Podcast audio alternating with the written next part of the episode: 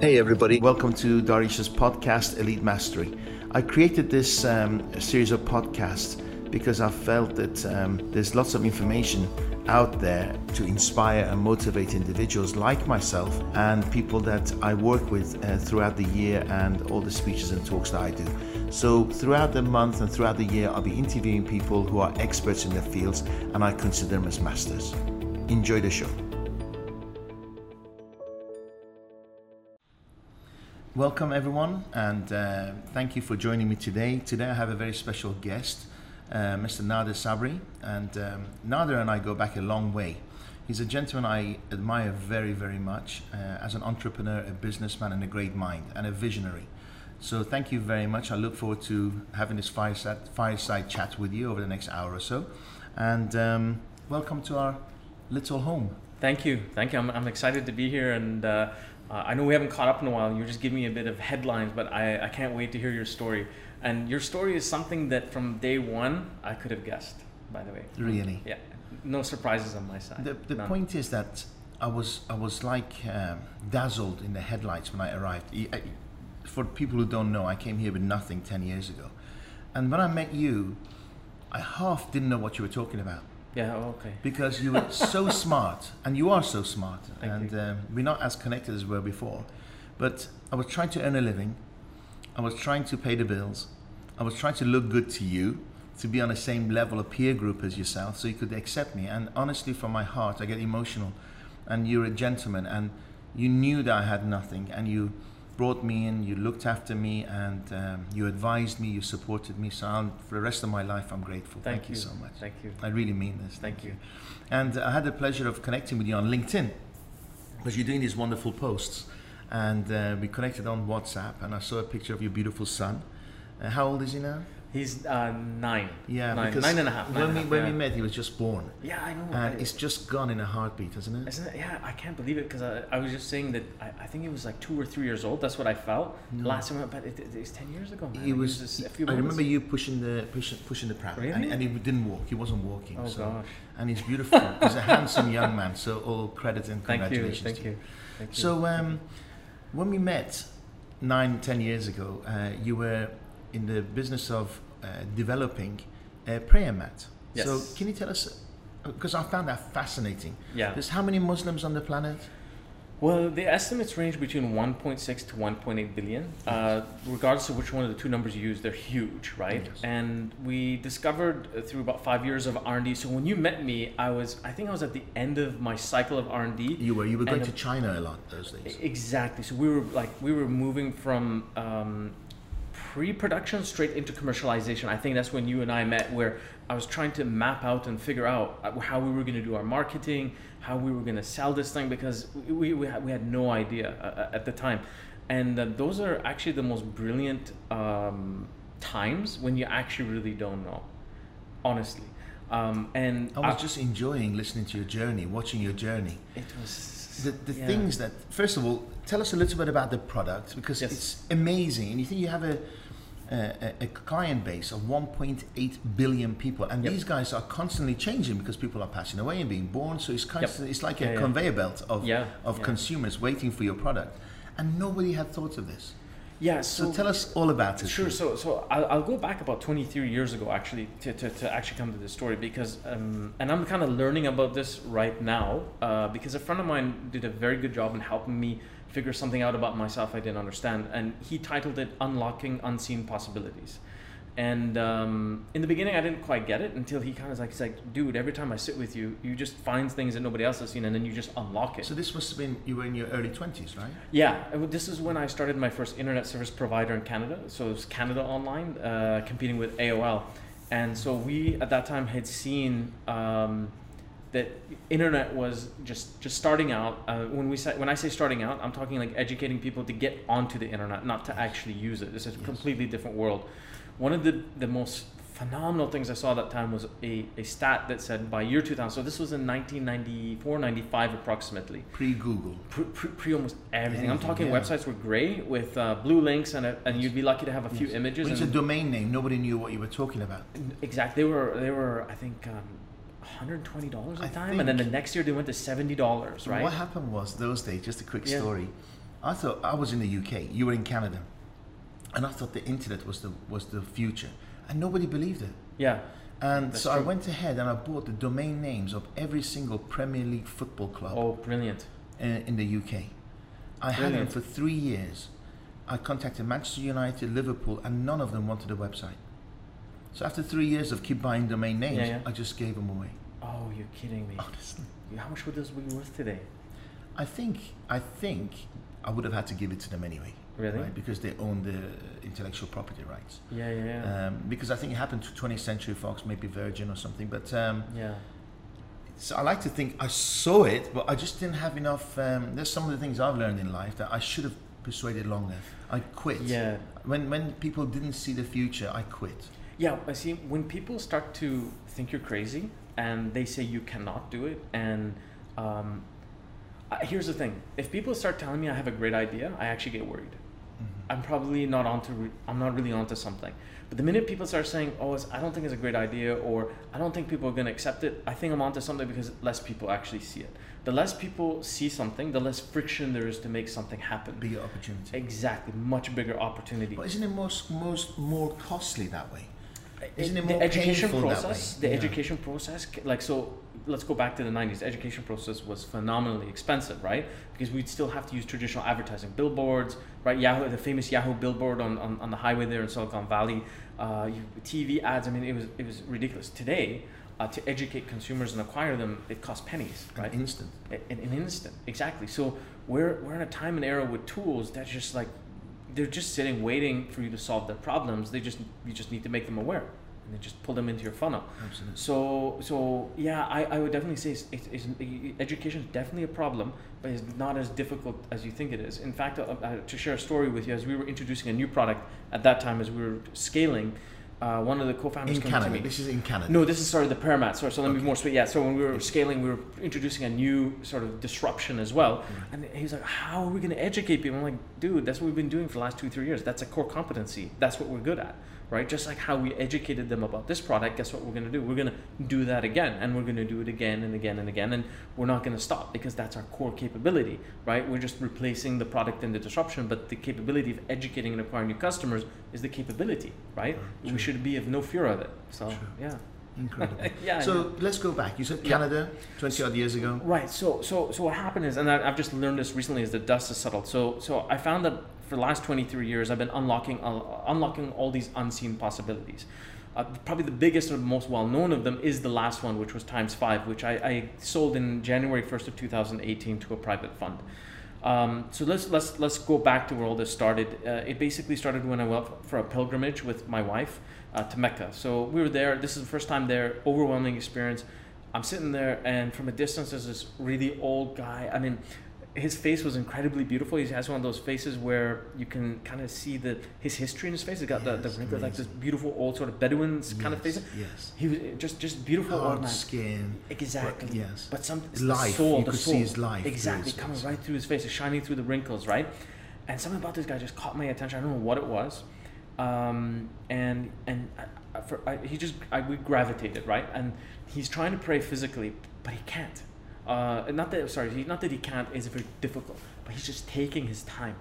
Uh, he was so, So you could s- devoted. watch his struggle, yeah, physical struggle. yeah, this is a man that easily can just say, I need to use a chair, get away with not even doing it. But he was so devoted from inside. His spiritual inspiration was so strong.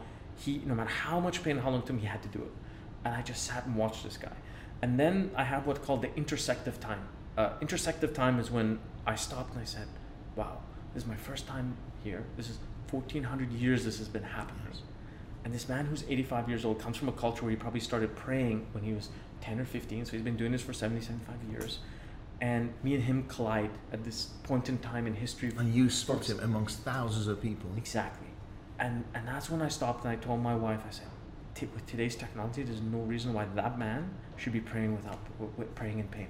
It's, it's So an explain- impossibility. When you say pain, because Yeah. the listeners and the viewers don't Sure. know what you mean by pain. So what we found is that 52% of those who pray or meditate have knee pain. Okay. Now the, the surprise here, it's not because of the prayer process. The prayer process is actually very good for you. Because it's other movement. things. Exactly. So it's what's called the 130 140 flexion that actually helps the knee. So it's actually very good for you. The problem is the other forms of ergonomics that we have. So the chairs and, and the car. We found that 92% of all equipment that we actually use is not ergonomically designed for our physical well-being. Crazy. And one of the one of the things that we studied that, believe it or not, that was one of the best ergonomically designed products was the first stage iPhone, the early generation. So Steve Jobs had a rule where when you do the thumb swipe, Everything on one hand using a thumb. got it. Can you do that today? No, No, you you're cannot. right. They've lost their way. They've lost the way out of the window. Because he was obsessed by the hand, wasn't he? Yes, And he was he just wanted one button and the screen. He wanted Yeah. complete simplicity. Today I gotta have both both hands and I got up like this, and I mean, um, if It's you awkward. yeah, if you counted how many uh, times you need to stretch in different ways and calculate that over you know a year or two, you recognize your body just on these little things. Even text neck, which is a new phenomena, they're just like like this all the time. I mean, happens it happens to all of us, right? I'm sitting there in the morning, first thing I'm trying to doing my email, and just The the first thing, and then I remember, right? I'm, I'm now aware. So so even you know it, it's all around us, right? So there was a miscommunication. Speaking of education in the beginning, people were thinking and saying, oh. Uh, you should stop praying because you have pain. And we're like, no, that's not the case. Actually, you should be doing more because it's actually good for you. But you need to be aware of the other lifestyle issues, right? And that's when, at some stage, so we'll talk about the branding and the marketing, how we actually found it, right? Because that happened after, right after you and I met, and that's just an amazing story in itself. And that strike of genius is what made that whole thing possible, in a very unique way. Uh, but nonetheless, the flash of genius happened going to to to the pilgrimage. I came back, and it the idea just haunted me. So were you in employment there or were you self-employed? Do you have No, I was working actually for one of the top strategy firms in the world at that time, um, and and I was actually so I started my you were career as based an in. Dubai? Yeah, I was based between So Dubai and Washington. Yeah, Uh-huh. So yeah, tell me, you just going back a little bit, we'll Yeah. come back to the prayer sure. So you were in you were born in Canada? Yes, that's right. Yeah. And you lived there how long and what brought you to US and Dubai and So okay, so my family immigrated to Canada in the '60s, right? So they've been there for about half a century. I was born there. Uh, I came to Dubai in my early mid 20s. Okay, so I came with a lobbying firm based out of Washington that would lobby on behalf of the interest of the tech industry, and I met them in Silicon Valley because I'd started several tech companies, including Canada Online, and so they'd shown an interest in the way I developed strategy, and then that's how I actually ended up here, and I ended up working with the government for a good period of time. Great time. It was the golden years in Dubai where um, I was their chief strategist, heading up strategy to develop how the economy here would be developed. Uh, absolutely amazing times. Uh, the, the you know I consider Dubai like my own product, right? So when I walk around, I see just a, a little glitch of any kind, I get really upset, and people are like, "What's wrong with you?" Right? Right? So so it's not that I complain. It's just like this has got to be perfect. This is the way Sheikh Mo I wants guess it, right? yeah, I guess those days you were working with His Highness's private office, right? It was Yeah. direct. It wasn't Yeah. thousands of people you had to go through to get the Yeah, I mean those days are very different. I mean that's why I mean like golden days. So so in those days, um, Sheikh Mo was institutionalizing his decision making because his And he was the crown prince at the time. He wasn't the, yeah, the ruler of Dubai. Exactly. No, yeah, exactly. He transitioned to ruler of Dubai and prime minister. So he became, um, he jumped up several notches, right? And he was in so much demand for the country for his brilliance, of course. But he's human like the rest of us. He's stretched out, right? So, and we all face this problem, by the way. This is one of the things I tackle today with growth hacking, which is how do you scale yourself? How do you automate yourself? How do you institutionalize yourself? Um, it's, it's a serious problem, but but there's solutions to it, right? It's, it's it's it's not an impossibility. So we can talk a little bit more about that. I'd love to. Um, you know, but going going back to the story. We I have mean, so many things to I, talk I, about. I, I know. We're I'll be, bring we're you back. here all night, man. When I send you a different direction, I'll bring you back. So- yeah. So so so okay. So I, I So you came to Dubai. yeah You were involved in the strategy of Du- uh, the country going online. yeah yeah. Okay. And then and then uh, I helped set up the investment office, which was the foreign investment office, uh, basically designed to bring FDI into the Emirate of Dubai. Uh, this was ignited out of a, a reform program that I was heading up at the time. It was a half a billion dirham program to reform the economic uh, sector.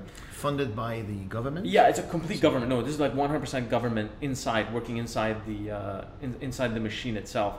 So this goes back to the unlocking the unseen possibilities because what happened is when we had that the, the budget to pull this off, and then all of a sudden you're like, well, you don't necessarily have as much money anymore. You kind of need to start thinking about really what you're gonna do. Be creative. Yeah, be Get, creative. get creative. Exactly. Be unique, right? Yeah, yeah, yeah, yeah. Mhm. Be unique. Be very creative. And that's when I, that's when I talk about foreign direct investment being the lifeblood of Dubai. And and that plays a really critical element into how this place is going to grow.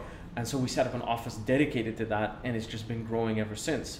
Uh, I believe in the first uh, two years. I mean, we're, and we're talking like 2009, right? When you know things were a bit things were a bit tough, yeah. Uh, Three billion dollars in FDI, right? I mean, Yes. that's just, and that's Yes. just that's with little friction. Yes. Yeah, just tells, tells you tells you a lot about how things work in Dubai. So- Fantastic place. So Yeah. your line of expertise was structuring things, Strategy, strategy. strategy, innovation, and commercialization. And you said Yeah. something about raising funds as well. Yeah, so as I okay, so so as I build all these different companies, I'm always finding myself raising money, right? I, I and by the way, I've never enjoyed it. Sure. it's it's a painful process. I think you remember those days as well when we first met. I was also fundraising at that I time. That led to uh, um led to actually almost nothing, and then I put my own money in, which I usually start with anyways. And then another nine investors followed, right? They said, okay, we're putting in, we're putting in, we're putting in. And you had skin in the game, so I- they were more comfortable and They said, right, he's put his life online, so Yeah. let's, let's, let's commit to it. Exactly. Although I had skin in the game prior to it, but they don't see it like that. So They don't value your time, they value your cash as well as. You nailed it. Yeah. Like so, I'd like to actually get to a point where I've got intellectual property that is actually registered and being manufactured. That costs money. Uh, but that's that's a long story. But anyways, I, I, I put up my own money, and, and that was one of the best things I did. I, you lead the way, let them come in. Uh, you need to have skin in the game. You need to get the right people. I was very lucky. I had uh, nine, nine, actually ten, um, excellent initial uh, shareholders that work with me to grow this business. For, So- for entrepreneurs like yourself, Yeah. I speak to a lot of entrepreneurs and they tell me that it's very difficult to raise money. It It's hard to raise money. very tough. Are there other people out there? Then I speak to people and say there's lots of people looking at investing. Yeah. But then I hear that some investors investments are too small Yeah. for some investors. It's ridiculous. Right? It's So ridiculous. yeah. Key investors are looking for multi-million dollar investments. Yep. But if you want half a million dollars, it's too small for them. Yeah, Is yeah, that yeah. correct? That's that, that's a huge problem in this region. Uh, so yeah, yeah. I mean, okay. So it's a huge problem in this region. Uh, I got a really good piece of advice from a guy from Endeavor, based in San Francisco. He says there are two types of people: those who create success and those who follow success. Right. So the people you're talking about are people who follow success, who not the ones who create success. So if a little startup company came and all they needed fifty thousand dollars to ignite an app that was going to be a next billion, They won't get it.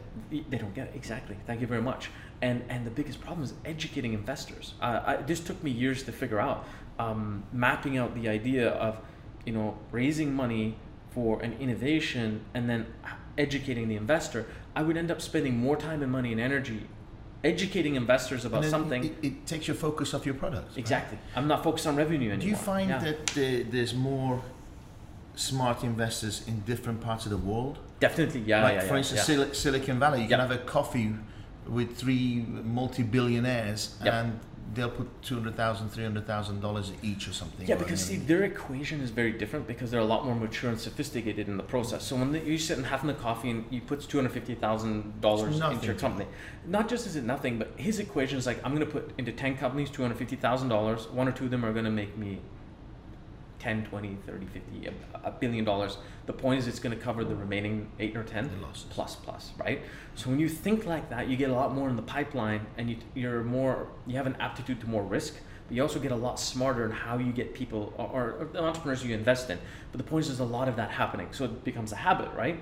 There's not a lot of that happening, although that has changed, by the way. So from 2010 up till today, the investment activities in this region have dramatically changed. I mean, they've, they've, they've, they're, they're not at Silicon Valley level. They're not at, you know, Canada struggles too, by the way. and different size market, I guess, isn't yeah, it? So- yeah. So this market has got challenges because it's it's not as big as we think it is, and uh, it's shrinking right now, and it's not scalable. Now, the biggest fallacy I've had with startup companies that I've invested in the region is they say, oh, we're we're tapping into the MENA region, which is 22 countries, 350 million people. Try crossing a border with product or service. So hard. So hard, right? And also, Yeah. the dialect isn't exactly the same, is it? They say, oh, it's, it's Yeah. Arab world. They all speak Arabic, but it's not. It's not the same. Yeah, I mean, there's a lot of differentiation. Um, that, that can turn into many opportunities, actually. But the problem is the. I I'll give you an example. So we had some documents we need to send to Saudi from the UAE in regards to our intellectual property. Each stamp is like 2,500 dirhams.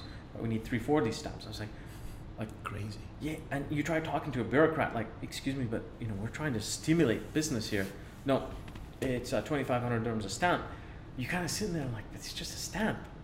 Yes. Yeah, They're yeah, just not business oriented. They're not. Then, yeah, there's a lot of there's a lot of things in the system um, that clogs it. It slows that- it down. Yeah, slows it down. You So it. Yeah. for the young entrepreneurs who got, let's say they got an app Yeah. and it's going to change the world. yep. Okay. Yeah. Should they get on a plane and go to San Francisco and meet with investors or Well, fund managers? That sounds like the smartest thing to do, but what you got to start with was the people closest to you who actually believe in you, right? So, so if uh, family, friends, and fools. I mean, you really have to start there, right? Your your mom, your dad, your cousin, your friend, your neighbor, who will be like, okay, I trust you, I like you, I'll give you ten thousand dollars, right? Yes. So the trick is not about how much money you get in the beginning; it's about what money you can actually access and how well you can use it, and then finally get to those points. Because see, today Silicon Valley's changed a lot, right? In the '90s, which uh, I mean, the golden era of '90s. I love the '90s. I'm, an, I'm a huge '90s guy, right? You would just walk in with an idea and you can raise money, right?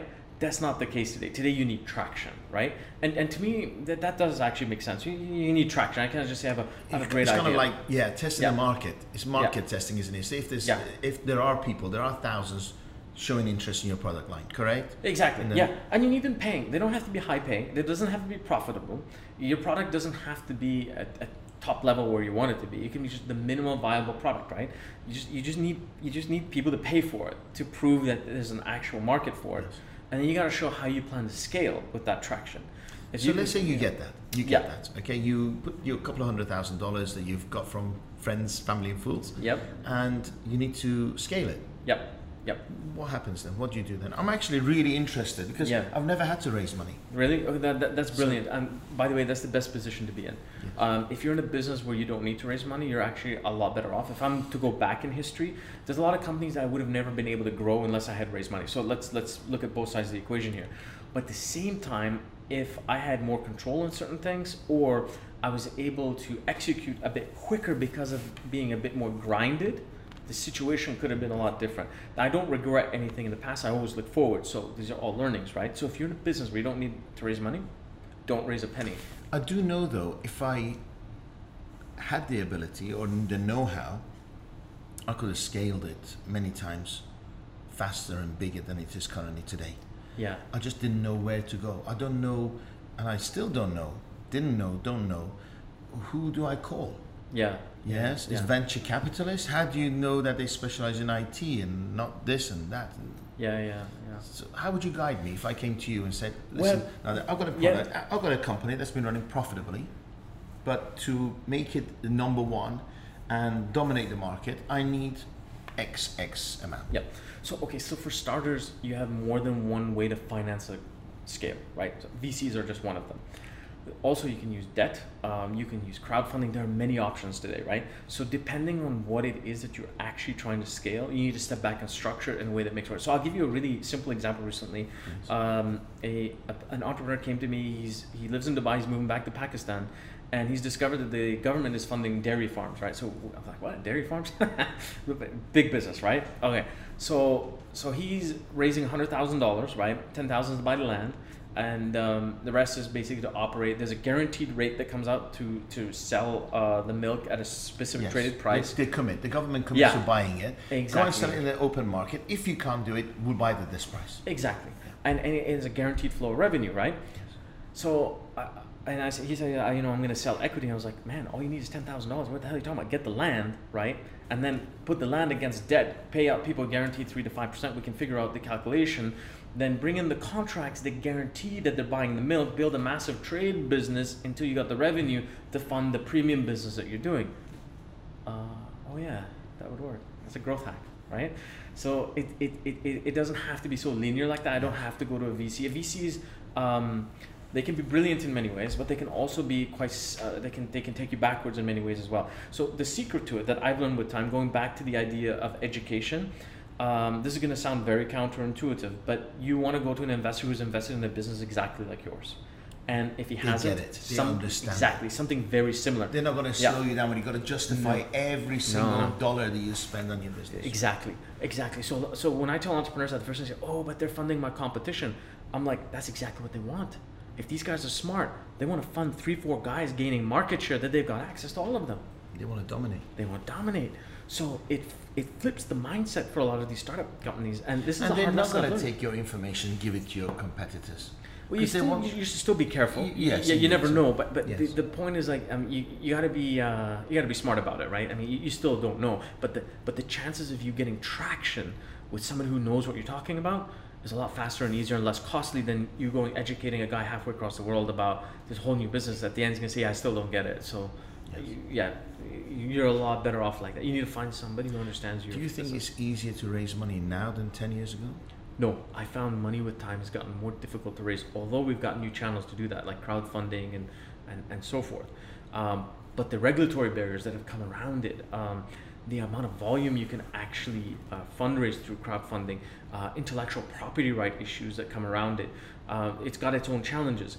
Um, the amount of channels to raise money have, have gotten better, but I, I haven't found it easier to raise money with time. You would think it would, right? Yes. Yeah, Amazing. yeah, Amazing. yeah.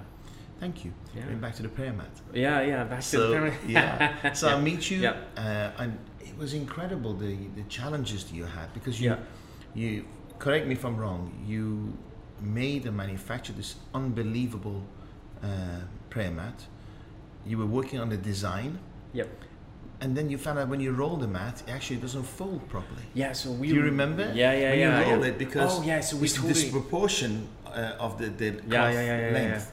I, I'm so glad you remember that because you're one of the very few people who probably witnessed the very end of our R&D. So we did about 139 prototypes before we ever got to production. So every reiteration had a problem, right? One would be weight, one would be the, the, the, the, the folding like you talk about, one would be the colors, right? The other would be being able to pack it, um, then the actual technology itself. So, so you wouldn't be able to solve all these things in one prototype and that's that's a huge misconception. You're going to have to move quickly through reiterations very quickly.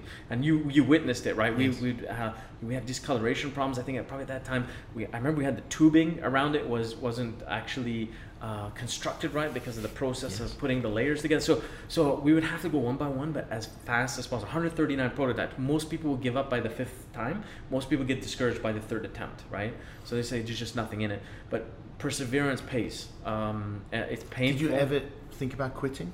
I did at one stage. I mean, I, I, I guess it was yeah. affecting the quality of your life, right? Because you were investing yeah, yeah. time and money and everything into that. Oh, I probably almost quit before that. Like there was a stage where the technicalities were just so complex um, that it was, it was, it felt like almost impossible. But I knew that it was possible. I just, I just wasn't looking at it in the right way. So I actually took some time off. I took two months off to rethink.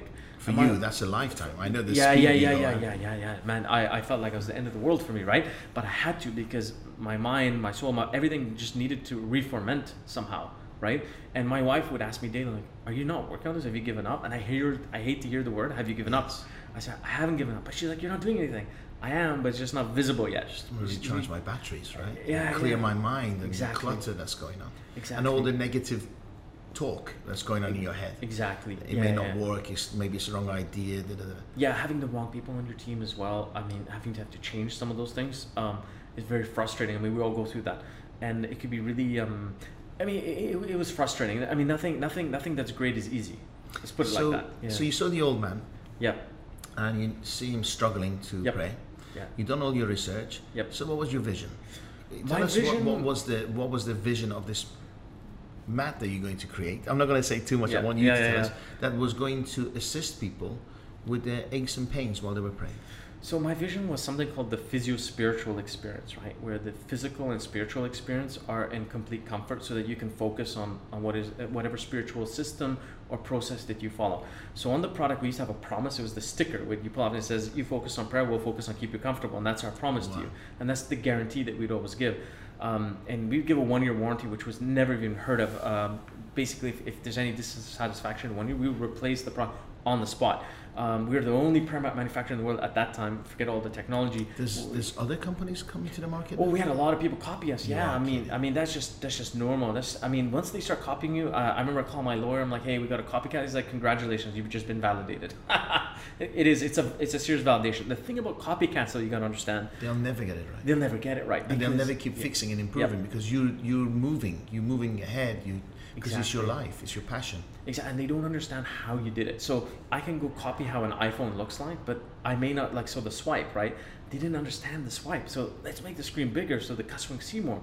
But what they didn't understand was the thinking and the logic and the research behind it, right? And that applies to everything, including even the experience around it, where where um, the customer service itself. So so being in, in a spiritual business, people would naturally have low expectations of delivery. Sure. it, it, it's just one of those Sure, things. sure. We changed that. We're like, next day at at your door, next day, customer service accessible wowed twenty them. four hours a day. Because Yeah, before they had to go to some kind of a dirty shop when they, the, the, the carpets were hanging, they Yep. had to pick it up. It was just nothing that uh, customers want to service, did they? They just want Yeah. to pick it up and use it, and that's it. That's it, exactly. And, and what the strange thing is, we did uh, some research in the beginning to look at what would be some of the common sort of spiritual products in a, in a, in a typical household. And we found that prayer mats were 3.17, 3.14 times per person in a home, which sounds ridiculously high, right? So when we looked a bit deeper at it, it's one of the top gifting items that someone would give someone else. And they just store it. Yeah, exactly, exactly. But we tapped into the gifting concept. So 52% of my revenue was literally just gifting, and 81% of my customers were women who understood gifting and quality way better than men. That's but we didn't understand that at the time. But we learned very quickly. Did you get Yeah. into stores? Or did you go online or both? So we okay. So our first failure point is we tried to do distribution. You probably remember that, Yes, right? So everybody's like, "Yeah, you got to get an agent." And What's man, my margin and this and that, and then your It- pricing is so ridiculously high Yeah. that you're gonna gonna. It wasn't working. any. It wasn't working because of the commercial mechanics, but there was another reason it wasn't working that most people did not see. So imagine um, you walk into a department store and you're a whole new category. Where do you fit? I'm not an appliance. yeah, exactly. I'm not bedding. I'm not uh, kitchenware. So what they do is they start kind of fitting you into one of these things, and then you just keep falling down the distribution system. On top of that, it takes time. it, not just that, you're competing on margins, not product. And I, distribution system was, was not going to work. So I went direct. Smartest decision we made is we went direct and digital. We changed the whole game by doing that. Uh, my shareholders were extremely scared because they believed that, that getting a distributor would take the risk away. Um, and I told them it's actually the complete opposite. Um, to take the risk away, we need to be in direct connection, owning the customer relationship, so that we can re- basically, I mean, cultivate that relationship, which worked out very well for us because it just kept generating us more and more referral business, and and that's what it's built on. Great, fantastic, and congratulations. Yeah, thank you. Also, something that I remember as you were speaking was that you were talking about um, getting some influencers to use your prayer Yeah, mats. yeah, yeah. How did that go? Well, you probably remember my first one, don't you? I do. yeah, you wanna you wanna say the secret? No, you please say. it. I want you to do that. The story is interesting. Um, Muhammad Ali, Yes. the boxer. Yes. Um, I reached out to him through a contact of mine. Uh, he used to work with him. You that would have been 2012, right? No, no, 2013? prior to that, because I, we, I was invited. I, I, I met Muhammad Ali in 2011.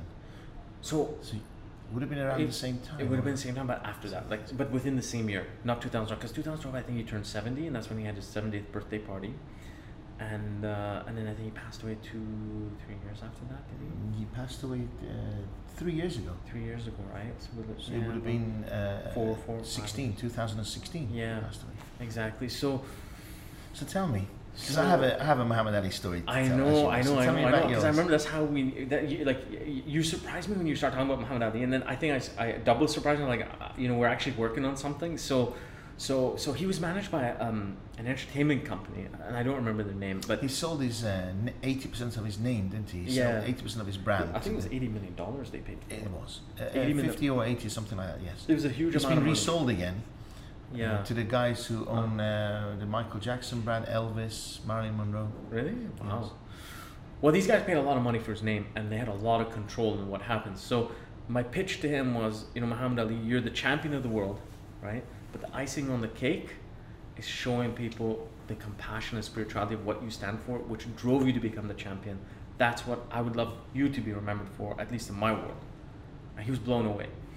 Showed him the product and everything, and his management team were blown over the idea.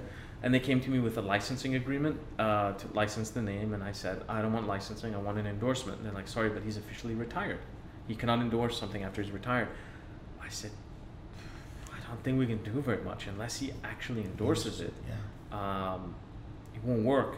The funny thing, I was getting some advice from my wife at the time, and she's like, "Well, if you put Muhammad Ali's name, I mean, your neighbor's also named Muhammad Ali, and the other guy, there's the name Muhammad Ali. Like, how there's a generation that may not actually know him unless they actually see him, right? And my, my wife had an excellent point, but I knew at that time, unless we got endorsement rather than just licensing, It it would have, uh, yeah. So it didn't work out. But from So that, he sta- didn't. It didn't work. It didn't work. It didn't work. Wow. But but they were in negotiations with, and they came back and they. Re- so they yeah. basically wanted cash, right? Yeah, I mean, to me, it's not. It's, if it was an endorsement, I have no problem paying it, honestly speaking. But if it's licensing, um, it should be an endorsement and licensing actually combined ideally. But endorsement is where the power is. Yes. Yeah, yeah, I went to Louisville, Kentucky, yeah. to I the remember. Ali. Center, Yeah. and I wish I'd never gone Really? Why? because it broke my heart. Really? What Because to me, Muhammad Ali was just my hero. And then I realized um, that he had been taken advantage of. Oh. just like any old boxer. Yeah, yeah. Uh, 60 70% of the equipment in the center didn't work. wow. Uh, there were names of the investors like Brad Pitt, Angela, Angelina Jolie, um, Sheikh Mohammed. All these people have put a million dollars or above into the place. And um, I don't think people in Louisville, Kentucky appreciated it. wow. They felt like, actually, is Muhammad Ali part of Louisville? Because he actually went, he left, he went to, I think, um, another, another part of the country to do all his training, although he was born there. So they didn't appreciate it and they didn't realize it was a self funding center. They felt, the public, that it was something that the, their council had put in Okay. and there was hardly any investment. Wow. So I- got there and all my dreams, everything else were just blown away. blown away. Oh, that's Yeah, it broke my heart. really. Uh, but I'd started a campaign, if you recall. Yeah. If I hadn't gone to Louisville, Kentucky, I wouldn't have built this company today. Really? I was um, I started a campaign to open up an Ali Center in the UAE. Okay. For three years, I chased my dreams, got knocked back, and I opened up a Facebook page. I've never been on Facebook, and I sent. Uh, Ah. I wrote a newsletter, opened up a page called I think it was the Ali Center UAE. Okay. and um, I posted a letter in there saying if 50 of you support me, I will continue chasing my dream to open up an Ali Center that's Wow. mirrors what it is in Louisville, Kentucky, in Dubai, because Okay. he brings the most famous athlete on the planet. It bridges the gap between the West and the East, and Yep. people will be more aware of uh, values of Islam and you know forgiveness and so Yep. forth and respect, and also there's lots lots of obesity here Yeah. in yeah, yeah. And part of his curriculum was to find the greatness within With the children. Yeah, yeah, yeah. And it just fitted perfectly. So I wrote the letter saying that it was an emotional letter saying that all I remember was age of four. uh, All I remember from my father who passed away at age of four. He used to get me up early hours in the morning in Iran and have me on his knees watching the Ali fights. Oh wow. So all I remember of my father is watching the Ali fights. oh, you're kidding me. So I wrote this letter and I said, if 50 of you support me in the morning, I will chase my dream. I went to, but you don't know this, no? no, no, I no. never told you this. And uh, I woke up in the morning, I had over 1,000 followers. Wow. Within two weeks, I had over 40,000 followers. Oh, you're kidding me. And I get a call from uh, America saying, can you be available at 11 o'clock at night? We got home, put the mobile phone on the table, it rang. Lonnie Ali, Mrs. Muhammad Ali, Oh wow. Muhammad Ali's wife on the phone. Wow. And he said, um, Mohammed's heard about your campaign, he'd like to meet you. Wow. So at that time, I didn't have much money. I was trying to build a business and I was a consultant selling my time. But the question I kept asking was, how can I have a business where I'm not selling my time? Because if I'm selling my time, Yeah. I'm limited to my earnings. There's only so much time in a day. And I was leading to another heart attack. Yeah. Literally, I was exhausted and two, three clients a day who want blood from you. You know what it's like. Yeah, yeah, yeah, yeah. So um, I went to Louisville, Kentucky, and I was just about to walk in. By that time, I had 60 odd thousand followers. I had the government of India contact me, government of Egypt contact me, saying Really? they wanted Ali centers. So I was sitting in a restaurant thinking, actually, how rude of me not to keep in touch with his followers. Because if it hadn't been for the followers on Facebook, I wouldn't be here. Yeah, So yeah. I took a picture of the Ali Center board and the menu saying, I'm in Louisville, Kentucky, just about to go and see Muhammad Ali. And I posted it and 7,000 people responded wow. within five minutes. And I was like, even telling you this story now, that was 2011. wow. Even telling you this story now, the hair stands my, my body, all over my body. And, and right there and then I thought, this is a small stadium, stadium of people that I've just, I've influenced or affected or supporting me or they changed my life. And on the back of a handkerchief, I wrote a business plan to open up a Wow. social media company. Good for you. I had 40 odd clients, and I thought if I charge less than a T boy, okay, um, and do this social social media management. At the time, there was only Facebook. yeah. And would they pay me $500, $600 a month? I got back and I signed 20 clients in the first month. Wow. So it became a business. Wow. Yeah, so Muhammad Ali really did change my life. Wow. Although the directly and indirectly. yeah, although the experience itself wasn't a wowing one. Yeah. It was a bit disheartening, and obviously, to see him suffering like he had done, because in your head you see him as a that sportsman, you see him The on stage, yeah, Yeah. exactly, even Yeah. shaking, but to see him not being able to feed himself Wow. in a wheelchair, it was heartbreaking. Yeah. It's amazing how these little inspirations in life can really change everything. We take them for granted at that time. And I would say it's like one little tiny idea can literally change everything. Like Steve Jobs said, when you look back, the dots somehow connect. They somehow connect, right? Yeah, yeah. I, I, that was an amazing uh, uh, talk. uh, I can't, was at Stanford, I think it was, It right? And he talks about connecting the dots, and, and that's exactly with this unleaks, uh, unlocking unseen possibilities. When my friend found that, and I went back to connect the dots, and I was like, that's what I do. I was like, "That- that's exactly what I do, and I, I need to scale what I do somehow. Right now, I'm trying to scale myself. I'm, I'm, I'm dying to know about that. So let's go Yeah. back again to the Yeah. prayer mat. Yeah, right? yeah, so yeah, yeah. The Ali, Muhammad Ali didn't work, right? Didn't work out. You didn't, Didn't quit. work out. You didn't Yeah. give up. We didn't give up. No, no, no. I mean, this was. I mean, the fact that that he said yes and was inspired to do this Yes. got me even more fueled up. Although it didn't even work out the way I wanted it to. But the point that I was able to get that kind of traction said a lot about where I was going, uh, and the ability to get someone like that says a lot. Um, he's probably the biggest influencer I probably pitched who said yes to me, anyways. Yeah. But uh, what I learned with time is that you don't really need big influencers. You need So them- how do you get the market to listen to you and pay attention to you? And because it's never been done before, right? It's never been done before, right? So, what got people to listen was this: the, the story was so from left field, it would just naturally catch your attention. Space technology and spirituality are two things that don't necessarily. It's not like peanut butter and jelly, right? So it's awkward. It, it will it will catch your attention, and then you'll get very curious, and there's a lot of mystery behind the two. Don't you find that the, without being prejudiced or generalizing, is that not all your consumers had access to the to computers or internet or I don't think so. I mean, I uh-huh. think we're at a time and age where the penetration rates are so high. Even if someone, I mean, we would have some customers who would have his cousin who's using internet get it for him, right? But that was a rarity. I mean, that. and you said fifty odd percent was uh, or a high percentage was gifts, right? Yeah, So yeah, yeah, yeah. Everything online. I mean, people people who were buying from us preferred online anyways because it was just easy. I mean, Do you go yeah. through uh, retailers like Amazon? You go direct yourself? No, we or- did direct. We did direct. So so we would use souq.com. We, we actually went out on a campaign to get into as many channels as possible, and that had its own set of challenges as well. So the biggest success we found was with I'll tell you where loyalty programs and Visa. We had a, an international uh, partnership with Visa.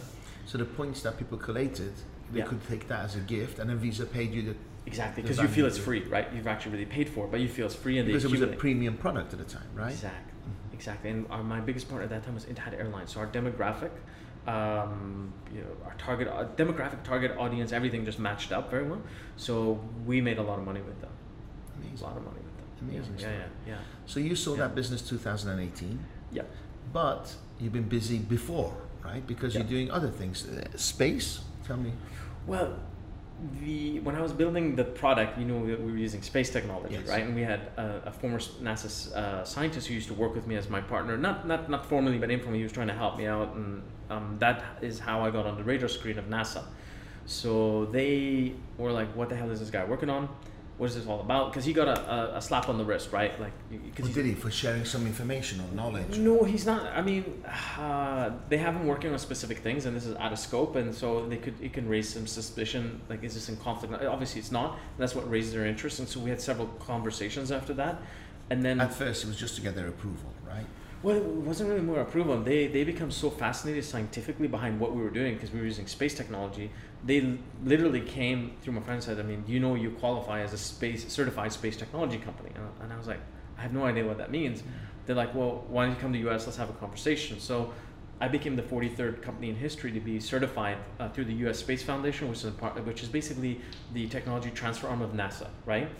So we became a uh, you know part of the NASA family. They have hundreds of thousands of patents, haven't they? Yeah, they got about thousands sixteen thousand uh, patents. So Okay. at some stage, they make it available to people like myself who can help commercialize. So you have Yep. access to those.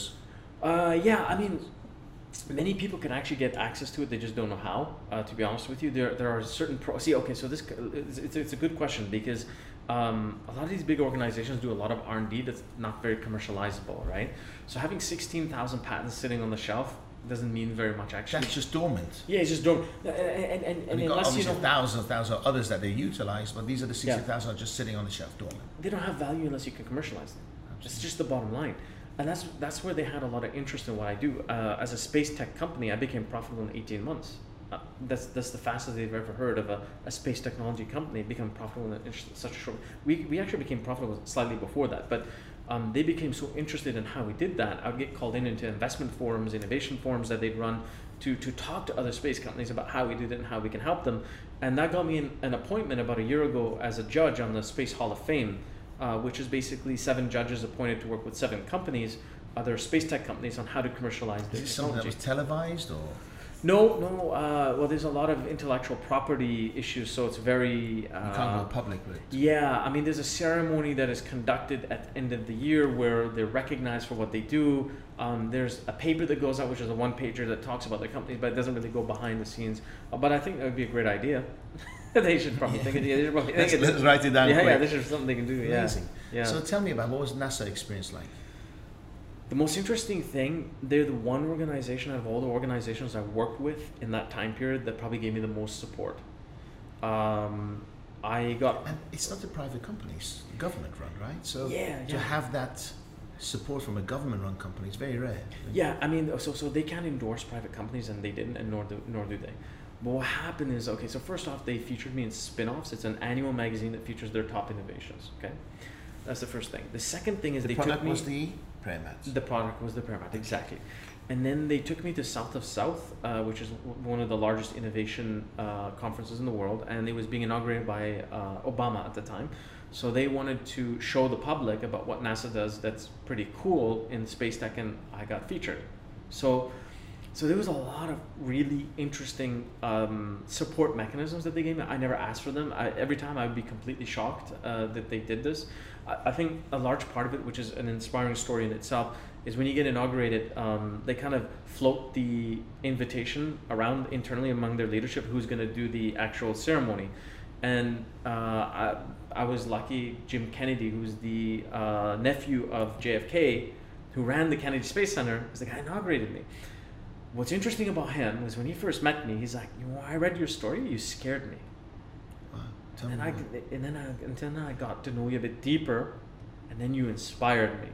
Wow. I looked at him, I said, I speeches, I don't know what time, and I'm about to get on stage and give a keynote speech. He's like, I've worked on half a million space technology transfers, and the only one that I have worked on that matches the number one reason that the Space Act was passed by Congress in 1956 was the embetterment of mankind. He's like, You are at the heart of that, and today is why I'm here. Was blown away, and I'm about to get on stage to give a keynote speech, and I'm already speechless, right? Uh, so, so yeah, it was. It, it, I got more support out of organizations in the U.S., especially uh, NASA, than I would in this region. Although I was targeting this region. into capital for you? Did that turn into profits for you? No, not directly. No, uh, it was more or less credentials that, that would validate what we're doing. So Yes. it wouldn't be like someone say, "Oh, Indirectly, Yeah. it helped you. big time, big time, big time." Yeah. Since then, have you done any work with NASA? They've appointed me as a judge, uh, so that's basically my engagement point at this uh, at this time. Um, I don't know what else will happen. We'll see. Can you tell me, uh, again, going off track, Yeah. why is it that all these billionaires are talking about space and uh, living on Mars and living on the moon and space travel? Why, what's so, apart from the fact this, uh, they just, they want to conquer the universe, yes? Yeah, yeah. What, why is there so much interest in, Well, there's a lot of money in it, right? So well, to live on Mars? no, okay. Here's how it Or works. set So- up, set up a TV station or something? Well, okay, Be the first to have a radio, Virgin That could Radio. be part of it, but if you look at the bigger picture, the space industry needs to commercialize, right? And what it hasn't been good at is, is actually commercializing, right?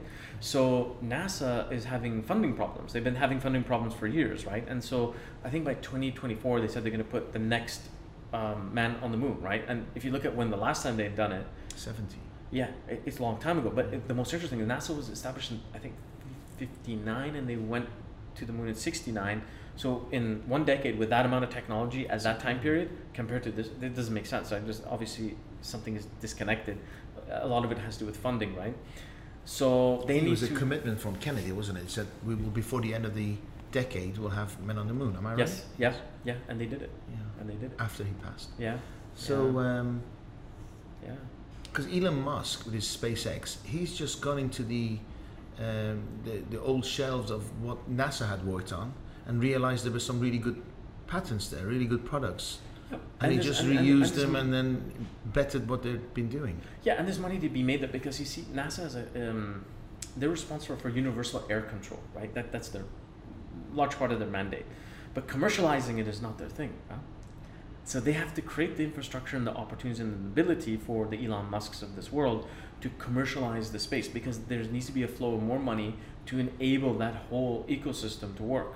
Um, recently, there was a, an, um, an integration, I guess you can say, between air control and space control. So NASA is working much closer with the uh, Air Force. They have a lot of other forms of R and D. So and they have their own commercialization capabilities internally as well. So so as I've learned spending time with them, uh, commercialization is the cornerstone of what they need to do. That's their future.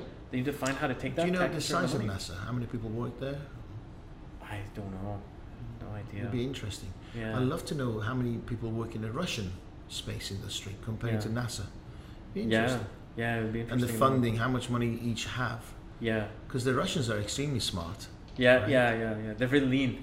Yeah, and also Really? I Yeah, think now yeah. they're sharing. They're sharing. You know, they, they- there's some Yeah. ast- U, U.S. astronauts that go on the Russian rockets. well, they're all they're all sharing now because it, it's not commercially viable to work alone anymore. So yeah. why, why should it be commercially viable to send a man on Mars? Well, Are they uh, going to dig gold out of there or something, or is it going to dig out some liquid we've never had before? Well, How would they send the liquid here? Do they have clear gases that they can pump into Earth to get better oxygen? I don't- Oh, well, okay, so let's go back to the example. How's it going to save the human race, right? Well, okay, so the answer is in the permit, right? okay. No, no, it is Yeah. because because the reason the enactment of the Space Act by Congress, the first point is to enhance mankind. Okay. So to find and discover technologies and methods to go to space, push the boundaries of science and technology that enable to move humanity forward. Forward.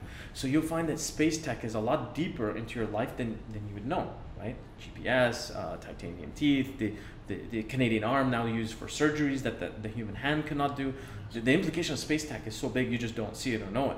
And it's because the boundaries of technology are pushed in space. And why is that? I mean, the most amazing thing about spirituality in space for me is when you go into the unknown. There, there are no there are no reference points, there are no structures, although people try to create them or invent them as they go along. But in reality, when you're out there, you're, you're just out in the middle of nowhere. And lots of astronauts turn into religion, don't they? They go very spiritual. They do, When they yeah, yeah, back. yeah, yeah, yeah. They do. They they heavily connect it because uh, it's like I said, when you're breaking those boundaries and you're consistently working in the unknown, and you make a discovery in the unknown, you're like, how is this possible? This wasn't created by just some guy. it's who- not a yeah. coincidence. It's not a coincidence. Yeah, hundred percent. It's not a coincidence. So maybe you don't know, maybe you do know, and I'm just going to challenge Yeah, you yeah, yeah, ask yeah, you. yeah. Absolutely, go for it. 10 o'clock forward 500 or 1,000 years. Do we have a population on Mars? Do we have a population on other planets? Wow. What are they doing? You know, what's going to happen to our planet? There's a lady I know at NASA. If you met her, you think she's pretty crazy. But I think she's onto something. Uh, she's created a new space law. Uh, there are new laws and regulations and ethics systems designed for how to live in space. And she has a vision where people will populate and live in space. Uh, I think she's onto something. I think many people can't uh, absorb it or understand it. Um, it's kind of weird when you're thinking like, but we still got so much room on Earth, right? Why would we go out there? But it's about breaking the boundaries of science and technology to advance mankind. Yeah, but we're already worried about the environment and Yeah. how things are changing and turning. And three, four generations, two generations down the line, we could be endangering the human race if we don't Yeah. change Take the way we live today. life. Yeah, now, I totally agree. Yeah, Amazing. yeah, Incredible. totally agree. What I can't understand is how they take and, and, and they can be in space six months, one year, two years, and have water, air. Yeah, yeah, yeah. It's incredible. It takes nine months, I think, to get to Mars. You got to stay there nine months and then nine months to get back. So the psychological ability to last in a small space with limited materials, which would be almost virtually impossible to carry with you to last that long. Yes. Um, the, just the psychology behind sitting with the same people for 18 months. Sure. Also, your body alters, right? Because Yeah. you- in Oh, in yeah. space, you don't need your muscles uh, reduce in size, yes. and yes. Yeah.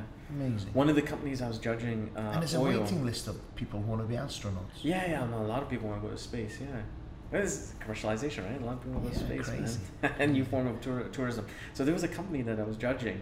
I called it O- Oyo. So they were mandated with the um, the machines, uh, the what do you call it? the muscle machines, right? The, the workout machines. Yes. yes. So like you would have in the gym, you'd have all these the you'd have it stacked up to here with the muscle thing and and it's huge, right? And it's heavy. And they take it onto the space station. Space station would go like this.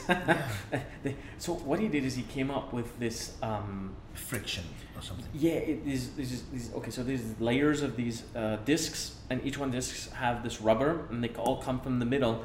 And then when you twist once like this, you can get 10 kilos, Heavy. 50 kilos, and so you just keep going in the same spot. It's just, as light as it's, the, the thing is very light, it takes very little space, but you can still get the same amount of pressure required to So exercise the body. astronauts will have to exercise certain period of time every day to make sure that they maintain the muscle. Hundred percent, hundred percent. Yeah, being an astronaut is not easy. We had our own astronaut, Bob Springer. So we, so I initiated a non-profit organization called Get to Space.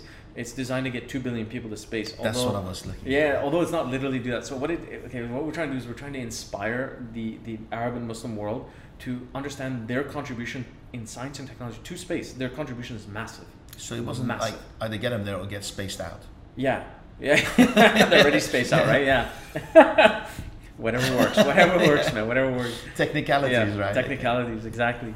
So, so it was it was an initiative to inspire people, Yeah. and, and it went really really well. Um, I, I did a keynote talk in Cairo in 2015. I had 1,500 people in one talk sign up to become astronauts. Crazy. It's wild. I hope you took Wow. a deposit of every one of them. Yeah, I should have, right? Yeah. It was it's nonprofit, only a thousand dollars each. Yeah. we crashed. We crashed. And I called up the guys at the U.S. Space Foundation. I was like, I just got like 1,500 people who want to become astronauts. Like, they're like, excuse me, what? 1,500? Are you serious? I'm like, yeah. uh, You wouldn't believe how much demand there is out here. Yeah. But being qualified to actually be an astronaut is a different story. You have to be so physically fit. Um, it, it, I, I, I couldn't do it. But you need to be physically very, very fit. mentally, physically, Yeah, every- it's not easy. It's not easy, man. Yeah. crazy. yeah. So, um, what are you doing now? So now um, I'm rediscovering myself. So I'm looking at unlocking unseen possibilities and helping other companies to do that. One of the things I look at very closely is growth hacking. So it's an area I've been uh, developing for the last uh, year, uh, year or so. Is right? that another way of saying scaling, scaling up? scaling is part of it so it's not necessarily that so so i had an interesting incident that i put a video on on social media actually yesterday and today so i did uh, google ads uh, for my Yes, youtube I- videos I watched right that, yes. right and i put hack and, yes. and then, and they, then the, they the adverts didn't go out. Yeah. yeah and they're like unethical you're distrib- you're what you're promoting unethical Mhm, behavior mhm, mhm. and so I go look at the policy and the word hack and hacking and hacks and all the derivatives of hack is there. So I call them up and I'm like, hey, this is not right. And they're like, oh, yeah, we'll fix it. I went through, uh, yeah, by the way, it takes 24 hours every time you ask something about it. It's crazy. So six days in this we're an online agency, right? You, you know this. Now, you know when this, that yeah. goes down and we have to wait 24 hours, do you know what? Our clients, they're going crazy I know. because it just takes that long. It doesn't make sense. I'm, I, don't- I don't get it. But the point was that I called these guys up and I was like, listen, first off, you're selling the words. So you're ready to take my money. But you're saying no because your AI doesn't understand the context of hack. Like Correct. by, by natural connotation, we think hacking is, is a bad thing, right? But in today's pop culture term, you've got you know biohacking, right? We've got life hack, we've got growth hack, we've got science hacks, right? What is a hack? A It's hack a is a shortcut. disruption. It's a disruption. It's is a shortcut. Oh, It's a shortcut. It's a shortcut, right? Like how do I get from one to a million faster, cheaper, easier than I did before? That that's a hack, right? A- productivity hack, a, a body hack, right? How do like bulletproof coffee is an excellent example of a biohack, right? How do I stimulate my mind not using sugar but using fat as as, as, as an energy source? Works awesome, right? That's a biohack. So is that unethical by nature? No, it's not. I, I called them unargued, and, and with all respect to Google, by the way, just look at both sides of the story. I'm glad that they're taking a highly responsible position because um, you just don't know. you just don't know. So I respect it, but they need to have a better system to be able to understand the context of what's actually maybe because they're so big. They are so Yeah. big. The numbers. I mean, we have over, I think, 500 clients Wow. every single day paying into the Google account and social media, Facebook, Yeah. Twitter, and so forth. Yeah. So can you imagine? wow. Multiply that by millions. Yeah. It's very difficult to do a customer relation It is. Experience. It is. I mean, considering that fact, they're actually doing a pretty good job when you think of the volume. But there's a lot of room for improvement. So when I um, made these videos, I actually tagged them in hopes that they would pick up They'll on the hint. it, Yes. No, so you- still not gone live. No, uh, they should be using Google alerts. would you consider? Would you consider changing the word? there is no other word because growth hacking is a technical term. It's a very specific term, right? It's like life hack or But then when, you, when you're using keywords and not many people are actually using that, then you, it doesn't really matter, does it? So you can use things like shortcut or speed. Or, yeah, I mean the thing is. do, you know, do you know what I'm uh, saying? Yeah, People yeah, aren't searching for those key. I, I know what you're Yeah. saying yeah, is important, right? yeah, yeah, yeah. But then to help your business, yeah. maybe. Just Yeah, maybe we. I mean, definitely we need to look at other things. I mean, I mean, the growth hacking community do search very specific terms, so that would be my primary audience. There could be layers around that, which I totally agree with, like growth, growth marketing, maybe another one, right? Uh, or growth development, or um, growth strategies, right? So, so they're all looking at the same thing, but in different things, and we probably need to get some help from you on how to broaden that. Um, Who are yeah. your clients? Who are your prospects? Who are you aiming? Because Well, yeah. often when, when you and I spoke, Yeah. I always felt that I may have been too small for you. Yeah. I thought because your experience is you know such a large scale, governments and large organizations, I felt that maybe we're too small. So would yeah. you? Well, my learning lesson from this is that I need clients that do a million dollars a year in revenue minimum. Otherwise? I can't help them. So, so the reason being is that if we want to implement something, you need to have the resources to do it in order to hack your growth, right? Now, I'm not saying growth hacking wouldn't work from somebody working from zero. It definitely would. Is that they need to have that to pay your fees, or is it just that? Yeah, definitely. Uh-huh, yeah. so it's yeah. your, your your expense. Yeah, no, exactly. I mean, No, so- just no, no, definitely. Just no, no, it's, it's part of the game Yeah. because I mean, you pay for what you get, right? I mean, there's a lot of, and that's why I publish a lot of free information. I, I'm publishing that free information so anyone working from zero can actually pull it off, and my clients who pay can actually see, you know, how to go from zero to wherever him and I are having a conversation. Because I need to be able to educate them as well. So it kind of hits two birds with one stone. I spend a lot of time mentoring lots of startup companies. I mean, um, in my career till now, I've helped uh, startup companies raise about 100 million dollars collectively Incredible. right? Uh, that's in, in the form of being an advisor, co-founder, uh, being on their boards. Um, and, and, and the problem is they can't afford to hire a Full time. full time. Yes. But, but I can help them shortcut so many things and it makes my life a lot easier because I can just focus on the things I'm really good at and they can just go with it and I can continue with Can what, I abuse, use and abuse you now? Who- right now here. who's I'm gonna abuse pick me, my company. So can I Yeah, can I yeah. share with you one of my pro- uh, challenges? Sure, And then you can just Yeah, yeah. what we have. We have certain s- skill sets, Yep. and as we're scaling, the client is very attached to those people with those certain skill skill Yep. sets. Yep. And because we're a small to medium sized enterprise, I can't afford to have people trained for six months and then introduce them to the client. Yeah. So it's very much we get them in, we train them, introduce them to the client, Yeah. okay? But what's happening is bottlenecking. Yeah. As yeah. we grow, the client is very attached to the their account managers. Yeah, yeah. Right? Yeah. So I, I kind of understand that we are Darius's, you know, corner kebab shop. Yeah. Although we're doing very well in the Yeah, marketplace, but I'm no means a McDonald's. Yeah. And so we're stuck.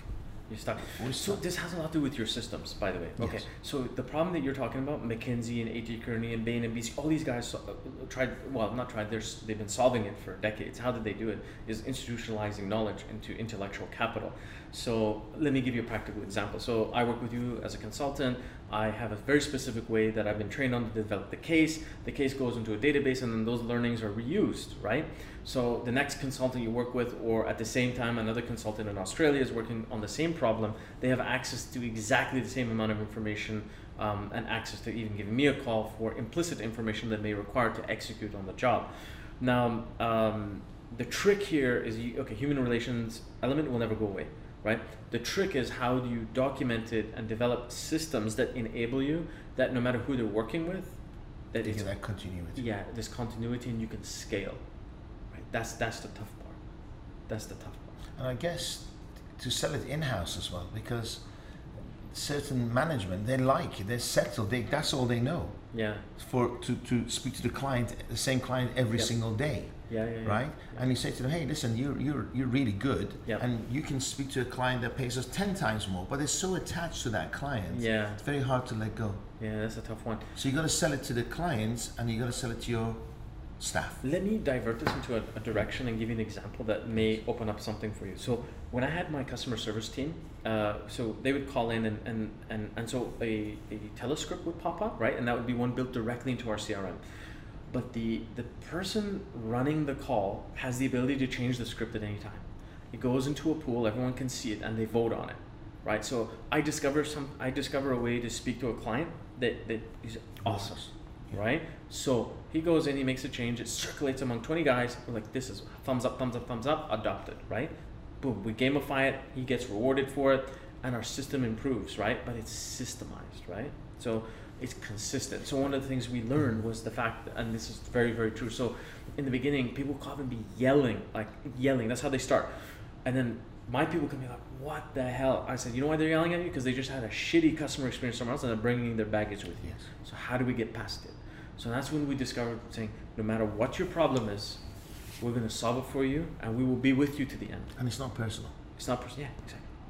Once we systemize that exact statement and we literally, we had cases where people would have problems with their credit card company and we would call on their behalf to fix the problem. Literally, and we would it would be documented through logs. This, everything would be systemized. So next guy I comes think in. um, Zappos do something similar, don't they? The, uh, the shoe company. Yeah, Uh, because people phone their call center and order pizzas and everything. pizzas. And yeah, they're a shoe company. Amazon bought them for a billion, I think. Right. And they're very well known for the customer service. So, yeah. you know, the helpline, you phone up and you're bored. You speak to them for two, three hours on the phone. Oh, you're kidding me! I didn't know that. Okay, yeah, and then they say like, uh, "Hey, listen, just having a chat. No problem, Mister. You know, Mr. Sabri, talk to me." And Yeah. guy says, "I want a pizza." Just a moment, they'll order your pizza, and it gets delivered to your house while they while they, you're talking to them. Yeah, that's amazing. Yeah, Uh, really I mean, that's another level, but Yes. yeah, that's where you should be. I mean, that's long- that's how the guy sold it for a billion dollars because they were well known for the customer services. Yeah, yeah. Customer service goes a long way. I mean, our customers who we would uh, operate with like this, they would buy in folds. I mean, I remember we had one night, uh, we had a, a flash promotion. We had many customers that would go for it, but forget to put the promotion code. And they get billed and they call us up, oh, and, and, and, and they would like, they tried to blame the system and then they'd say, okay, it's my fault. We said, listen, we're going to refund you immediately and you go back, redo it. Or, or, or sorry, no, we, we would refund the, the difference. And they would be ecstatic. Like they know it's their fault and we, and, and we respect it. We're completely compassionate. They go buy even more, right? All we had to do was just treat them as humans. Yeah, but it had to be, respect. but it had to be systemized. Had to be systemized. We knew when this problem was flagged the first time, that every other time we would have to find a way to recredit them because they would just forget to put the Morse code or they something would go wrong, right? I mean, whatever it is. I mean, their fault. So, what do you think is the three top three biggest challenges for a small size business to scale up? Automation, scale, and focusing on a niche. Niche is very, uh, I would say niche would supersede all that. Niche uh, times five is an excellent example of a niche where you go so deep. I call it pinhole to pothole, Mhm. right? So pinhole is so tiny of an opportunity, but you're able to turn it into a pothole where you own a domain. And you, to own a domain, you gotta start. In, you gotta start in, in a pinhole opportunity. So, in a way, find a pain in the market. Yes. Yes, someone's problem. Yeah, Yeah. yeah. Someone, someone's problem is so deep enough that they'd be willing to pay to have the pain taken Do away. you still have an attachment to the product?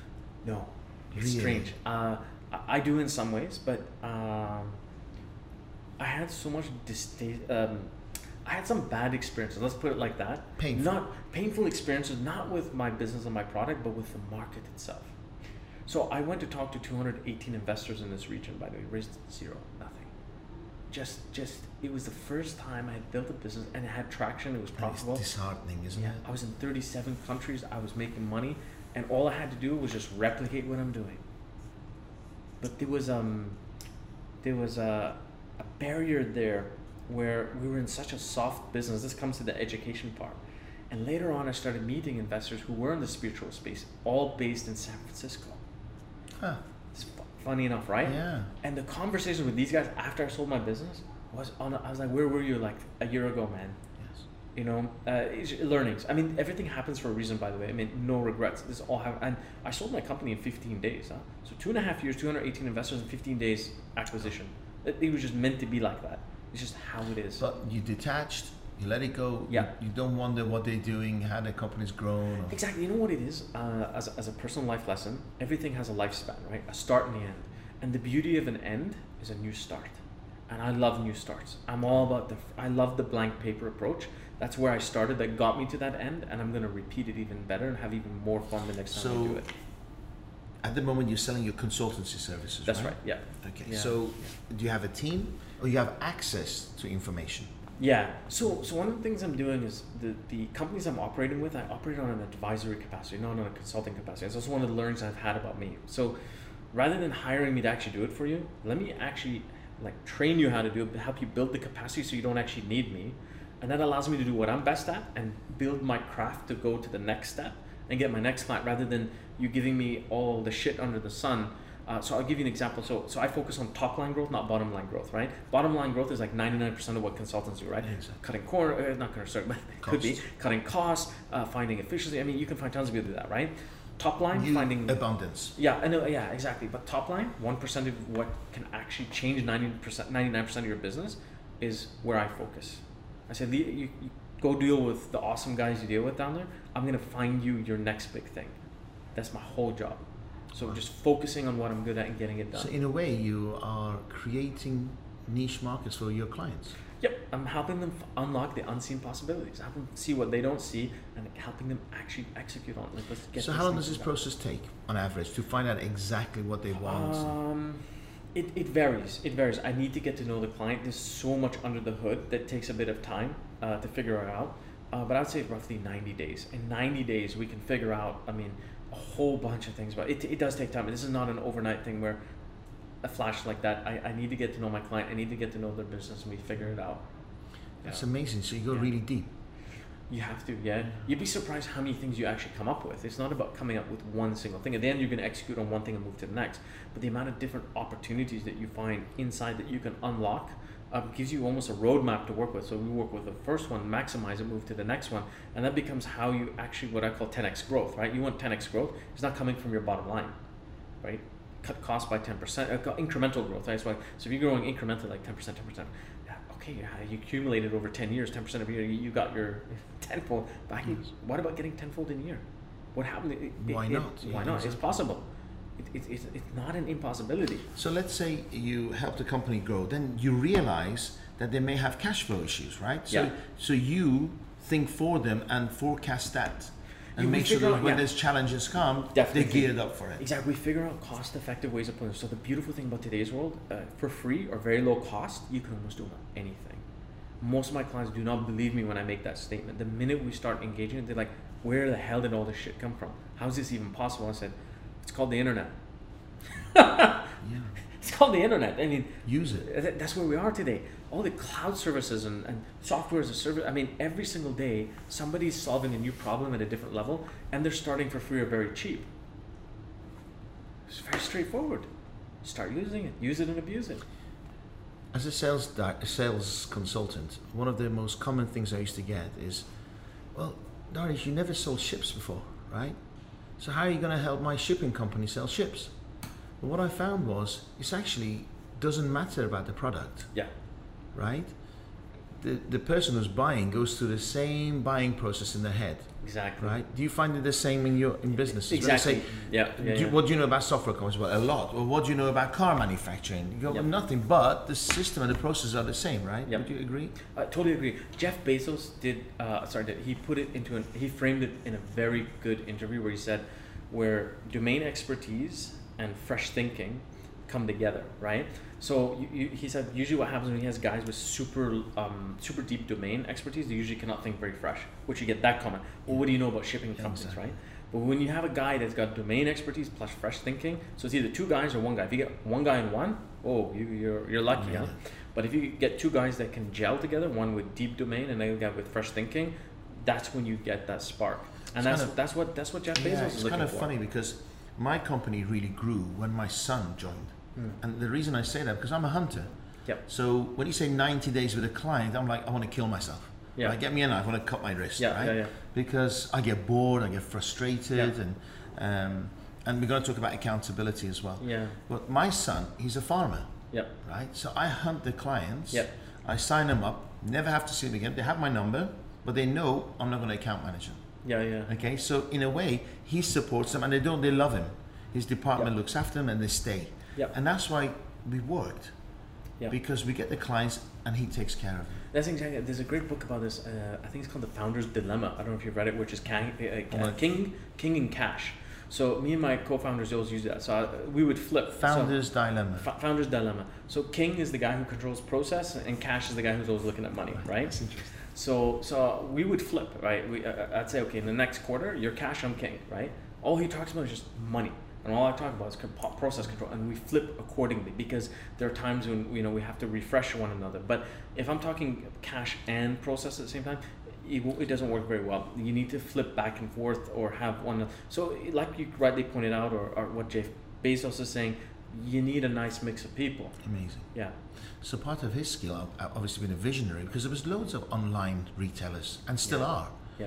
Yeah. But because he just simplified, he understood business, right? Yeah. That's what's made him so rich, I think successful. his secret is in one of his very first interviews ever, when he was asked why books, because it sold anything. He's like, so he started talking about the characteristics of the book market, where it's um, highly diversified. There's always demand. There's always something new coming out, and then there's a lot of change that takes place. So it means there's always money to be made.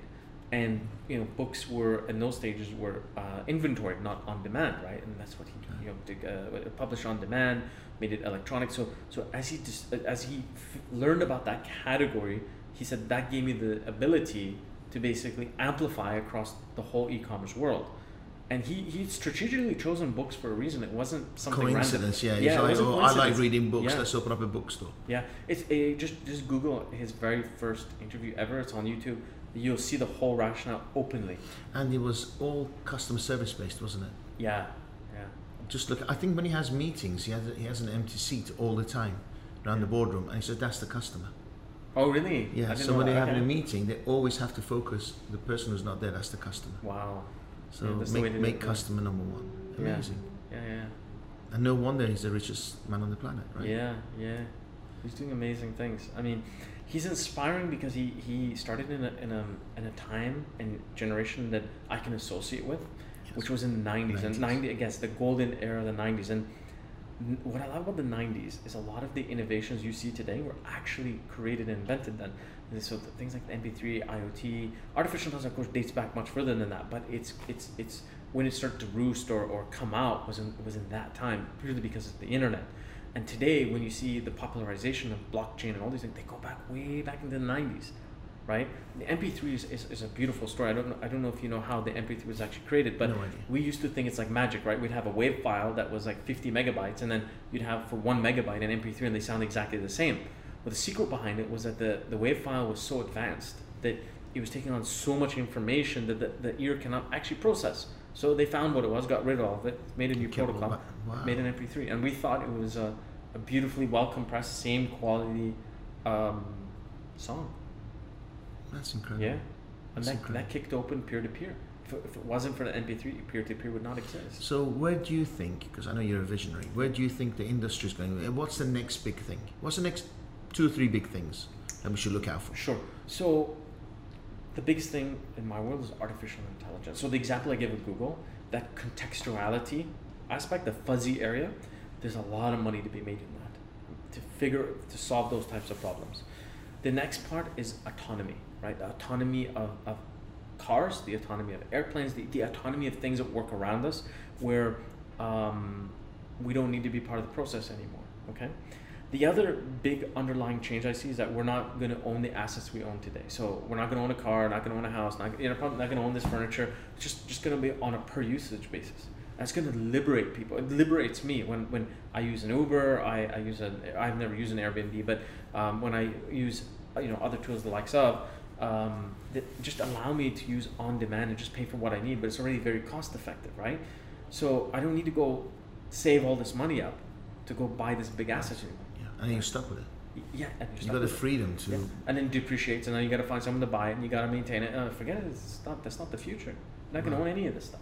I was um, watching um, an interview with um, Elon Musk, and he he painted a really scary future with uh, artificial Oh intelligence. yeah, yeah, yeah. There's a lot of very scary very. Yeah, scary yeah, and he was saying like what if in 50 60 years not even that uh, the computers realize that we are useless humans are useless Yeah, yeah and we we shit in the planet we ruin everything we cause wars we kill each other what's the point of humans right Where- where it's probably very true. it's true isn't it like yeah, yeah, yeah. computers decide that we are useless Yeah.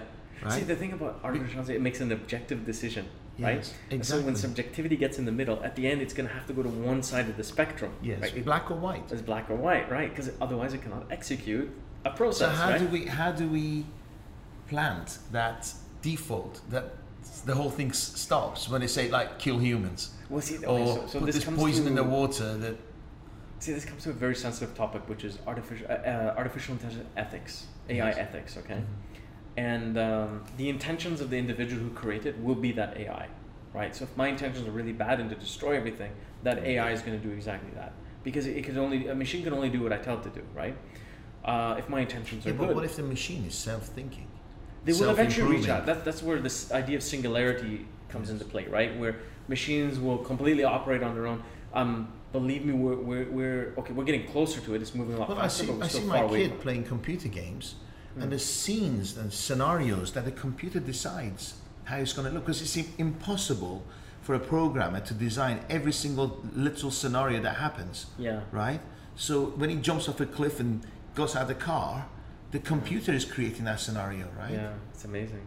It really is incredible. So it's happening right now in front of our eyes. Gaming, by the way, is an area. If you want to learn a lot about the future, gaming is one of the places to actually do that. Mm-hmm. Uh, gaming is one. I, I had a client in gaming. Uh, it's about the around the time you and I met, um, and I learned a lot about the gaming industry. And it, it, it's, it's it's bigger than right? entertainment. It it's is, one of the biggest in the world. But you just don't. It grows more than movies. Yeah, yeah, yeah. They're, they're, massive. The problem when I started in that uh, with this client was that um, I'm not a gamer, nor did I understand. it. I had to hire people that between the ages of sort of nine to uh, 19 in that range to help me actually access and understand that market. It, it was a phenomenal learning experience. But if you want to learn a lot of things like uh, uh, simulation, flight simulation for, for actual like ANSPs, uh, air navigation service providers, all originally from gaming. Literally, they all started as games, and that is what keeps us safe in the air today. Incredible. Amazing. Incredible. Amazing. Yeah. So when somebody says artificial intelligence, I immediately think expensive, yeah. right? So for entrepreneurs, where do you think is the next big thing?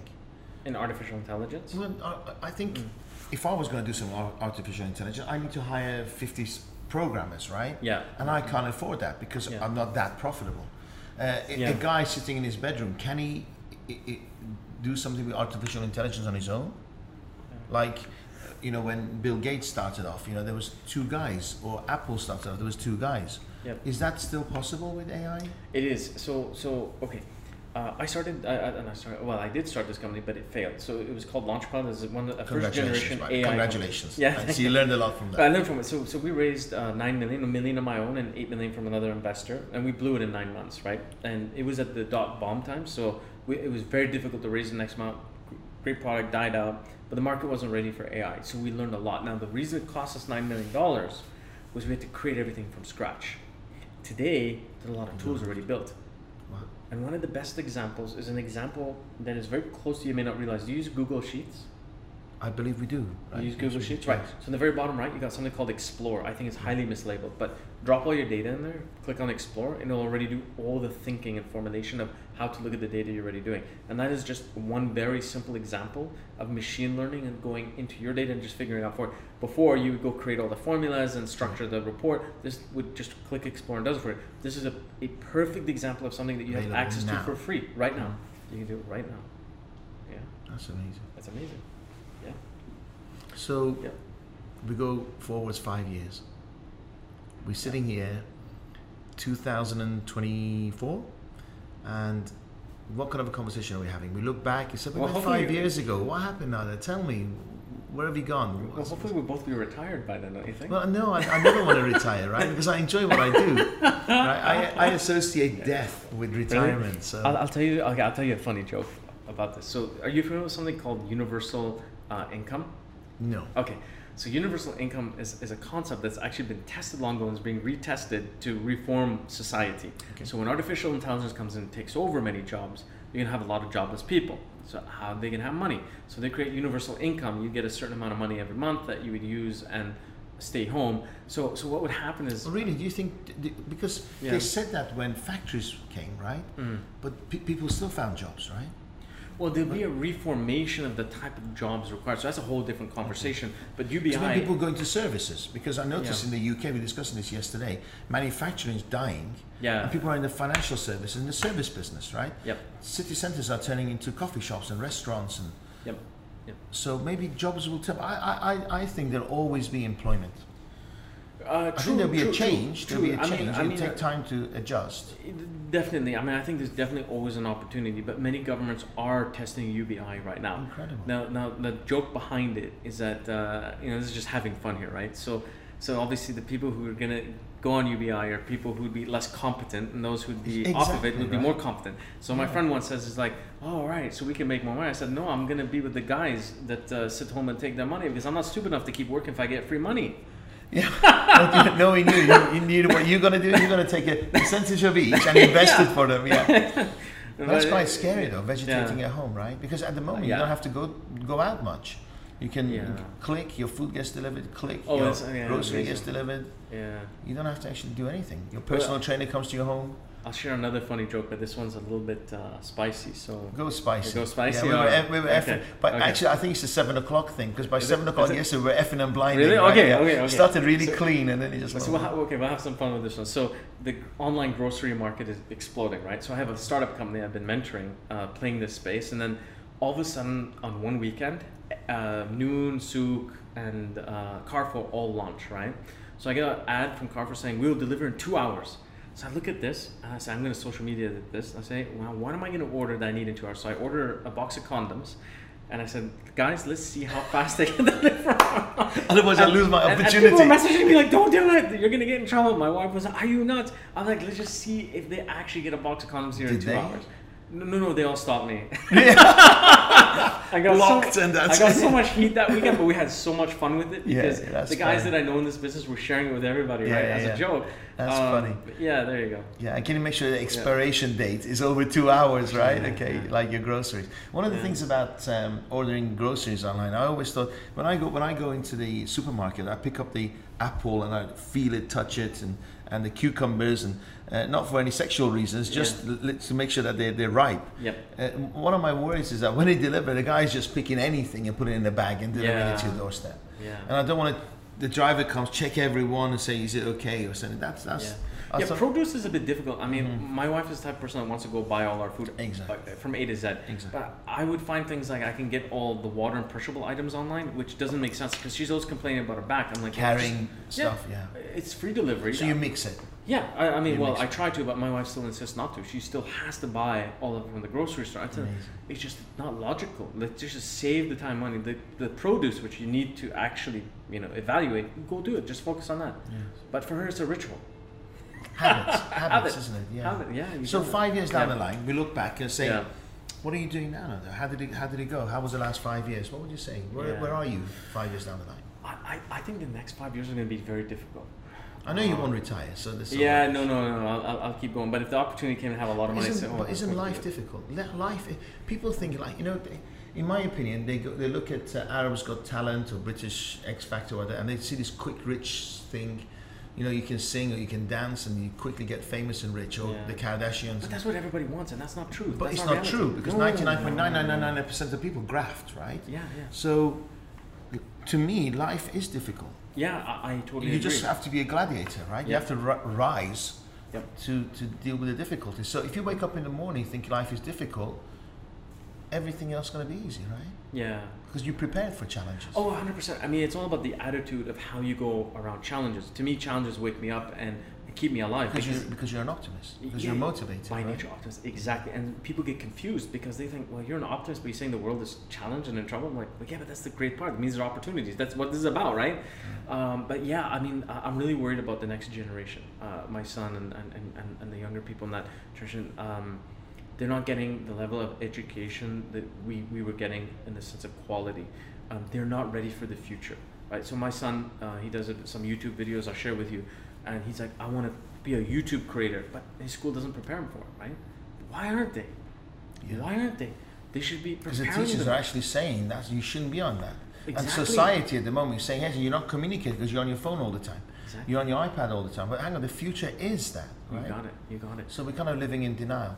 But I think Yeah. it's ignorance, isn't it? That people don't realize that they can still communicate and be on their laptops. they can i mean Because I remember, I remember watching TV and my mum used to shout at me and say, hang on, yeah I- I've asked you to do the same thing 10 times and you're just glued to the TV. I'm worried about the generation because they're all glued to the TV. yeah True? Yeah, yeah, I agree. The TV taught us many things, by the way. I mean, it, it um, these are all tools, by the way. I mean, um, I, encourage my son if you're gonna watch YouTube, okay, watch it. Watch something productive. Let's watch something that can actually Enhance your life. enhance your life. But but you know they're at that uh, maturity level. It's like they just want to watch all these famous guys, uh, these get rich quick guys. I mean, he just wants to get rich quick. They all believe it's possible. funny, I- funny story. Yeah. I had a, I had a talk uh, a couple of weeks ago, and I purposely put all my clothes in the lounge so I can sneak out the bedroom without waking anybody up, put my clothes on, and sneak out to go to the talk. So I got up ridiculously early, and I sneaked out, and my son, my 11-year-old son, was watching TV, so he had a, you know, earlier uh, awakening. So he says, "Hi, Dad." I was like, oh, "What the hell is going on?" Because I'm watching this YouTuber. I looked at my watch, and I had 20 minutes spare. And I looked at this guy. He's got like big earrings, got things through his nose, and his blue hair, and he's um, commentating a game. So he's playing a game, and he's just talking, right? Yeah. I'm like, "Is- is my son's just vegetating. Yeah. So I thought, no, hang on a second. I'm going to sit him down. I'm going to give him a pitch.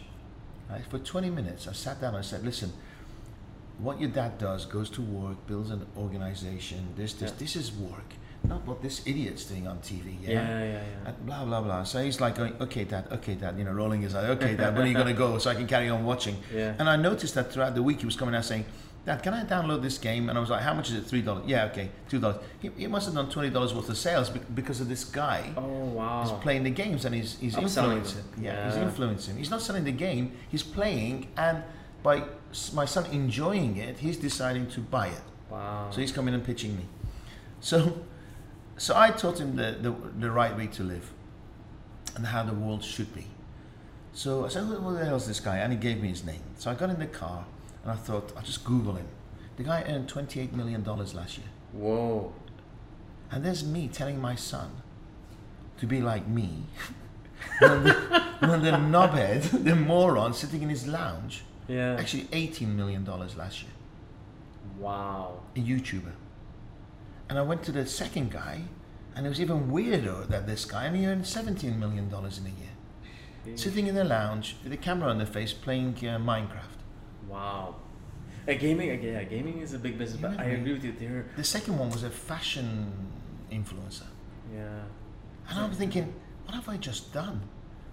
You know, I, Yeah. I, I taught my son how to go into factory working, you know, doing cotton, whatever it was, when there's uh, people that are earning more money sitting at home playing games. it's amazing. And I felt But- terrible. I felt like going back and give him a hug and say, forget what dad said for the last 20 minutes. But the more behind the story is that you need to build the work ethic Mhm. inside them, regardless of which direction they take, because there's no free lunch. Um, there's no such thing as just working smart. You need to and work they're smart and work hard. spoiled, and if they're spoiled, they can't take the heat, right? No, no, no. Yeah, their tolerance levels are very low. Yeah, So it's a fine balance using technology, yeah, teaching them to be tough, yep, taking the knockbacks, yep, dust yourself down, get up and. yep. So in five years, Five years. We're gonna. It's gonna be a tough time. It's gonna be a tough. Forgetting in the tough time. Yeah. what's going to happen to you and your business? Ah. Will you have another startup or a number of other startups yourself, or would you I'm think? gonna help as many startups as I can that I believe can change the future by me helping them to execute what they think they can. Do you done. do you um, forgetting investing in it because your time is more valuable than the money, Yeah. right? So, do you actually become partners to some of those? Like, for instance, if I if yes, I had yes, a yes. business and I'm thinking of a few right now, I said to you, now I'll give you a certain percentage of this business. Let's scale Yep. it up together. I'll Yep. do everything, but under your guidance. Is that Yep. something that you may be? It depends. I mean, uh, it depends on how exitable. So there has to be a highly exitable business within a time frame for that to work. That's where a lot of people kind of lose their. Um, Yeah. Because the business becomes just a lifestyle, right? yeah. Doesn't become an exit exitable. Yeah, uh, yeah, yeah, exactly. If, if so, there was um, a company based out of Toronto, which is an excellent example of this. Okay, and there was a group of I think thirty investors they pitched to here. They're in the gaming business. They're basically the Netflix of gaming. I, unfortunately, I don't remember their name, but they had a, an exclusive contract with Mr. Bean, Okay. and they have tons of content on there. Uh, so I think two ninety nine a month, and you get access to all this content. But here's the interesting part: they're trading on the OTC and the Toronto Stock Exchange over over the counter, and here they are pitching for I think it was a million or two million dollars, and the investors in this region were like, yeah. What can you do? Yeah, well, uh, they didn't get a penny because Mhm. these guys were like uh, telling me like, because it was a group discussion to decide whether to move forward or not. So they're like, uh, it's too competitive. They don't have enough games. Um, you know, Mr. Bean is only just one of the ones that they have. Uh, and so I said, but they're highly exitable, and they've got liquidity access that none of the other companies we're looking at have. And all you gotta do is just pump more into it to do what they're actually going to scale, Yes. and you have an exit in a year or two. And did it happen? No, I mean they didn't get it. I didn't get it. They didn't get it, right? And some guys would say, well, OTC is basically over the counter, like it's a, it's, it's just penny stock. And I say, yes, but as they get bigger, they become to the big board, right? That's why they're raising money. But once you get the big board, you can exit. That's where the money is made. So how right? are they doing now? Are they trading and they're profitable? Um, I, I don't know. I didn't follow up with them. So this is an investor group that I was a member of, where we would evaluate different. They they invited me for a few of them to get inputs from me and, and see. And I wanted to get a feel of what kind of deal flow these guys were getting. So they were getting some pretty interesting companies, by the way. But um, there was a disconnect between the entrepreneur and investors. Yeah. So how do you find new prospects? How new partners? new Networking, businesses? networking, networking. And I of guess people approach you. Right? Yeah, yeah, yeah. I, I used to spend, I, I wish I can do more of it, but I used to spend a lot of time in a lot of the accelerators, incubators. Uh, tr- tr- entrepreneurs are like a tribe, right? Like once you know one nutcase, he's connected to another 15 nutcases who all want to just become, go all nuts, right? When, you know, um, you, when entrepreneurs get together, you can stay up till 5 a.m., right? We can sit here till 5 a.m. doing this, man. Just having And fun, never right? get anywhere. Yeah, never get anywhere, but you're having a lot of fun. Then the next day you wake up, I'm like, shit, I gotta execute. Yeah, something. but I'm get inspired. yeah, Yeah, get but I'm inspired, you start And I'm, executing. I'm not such an idiot after all. Yeah, yeah, right. something can actually happen, right? So, so it's it's a very different world. Like when uh, I I had a um, an interesting keynote that I did in London in March, and it was to institutional investors who had an interest in startup companies, which was very unique. And the problem is the mindset. So these guys work with highly structured, hundred million dollar plus uh, amounts of money, and here they are looking at startup companies, right? And they, they want to wrap their minds around this world because they don't know they don't know how to tap into AI, uh, blockchain, uh, data analytics, uh, IoT, and um, artificial uh, not but augmented reality. So those are kind of the five headlines where I see the future. Just to, to, to answer your question, and the startup companies are the ones who are driving these big trends. So so I was basically mandated to give a one hour keynote to all these institutional investors how to change their minds from thinking this big to looking at opportunities this small that potentially can become bigger Huge, than what yeah, they're already doing. Um, but the mind, mind they, they function very differently. The, the mindset is. And It's some not, of them are young people, right? It's not like they're all old, is it? it's not that. It's um, the conditioning that that, that had the conditioning, yeah. So it's not like it's someone is smarter than someone else. It, it has nothing to do with that. Um, they're designed to take risk in a very different way, right? Uh, and I learned this lesson in many hard ways. So I would partner with people who sound great on paper, but when it comes to an actual execution decision in a hard circumstances, they fail. Right? They just cannot make those hard They're not decisions. doers. They're not. Yeah, they, they just can't. They they they get uncomfortable because they're looking for that infrastructure they had before, right? So when you have like a hundred million dollar fund and it's other people's money and you get paid a certain percentage on doing that, and you, you can have a few few mess ups here, but overall it seems to work. It's a it's a little bit more Did you find after you did the one hour uh, talk, did it come to you? Did it call you afterwards? Yeah, many Yeah. many did. Can you Yeah. please? Nah, they just help me out a little. Yeah, yeah, yeah. No, no. Many of them were very blunt and open. I mean, one guy came to me and said, "We're trying to use AI inside the Hmm. fund itself." And I was like, wow, man, can you open up and share a case with me? I'd love to know more. He's like, it's very rudimentary, and it was very basic. But he said, but we have a keen interest to put this tech to to the whole fund. I mean, we see our fund going back to your question. We see, we see this this this mega billion dollar fund being run by AI. We don't need any fund managers anymore. It is possible. Yeah. I'm signing my own death warrant, right? Yeah. One more question. I hope you've enjoyed this uh, This this, chat, great. Yeah, the yeah, fireside yeah, chat. Um, blockchain, I don't get it. Most people don't. Do you? On a rudimentary level, yes, I can explain to you in very simple ways. This is what I know. Yeah. Central banks of each country control this piece of paper. Yeah. Before it was based on gold. Yep. Now they they don't have enough gold to cover the notes out there, so it's a Yep. promise. Yep. True. Yep. Money exchanges control us, where we exchange money to from here to euros, euros to. Exactly. Yep. So anyone, like a government, online can open up a bank and Yep. supply supply of money chain. Of course, right? currency. Yeah, yeah, yeah. A currency. And this currency can be exchanged without any barriers. Yep. Is that what blockchain is? No, and this is an Totally wrong. So, so this is an add-on to blockchain. Blockchain enables it.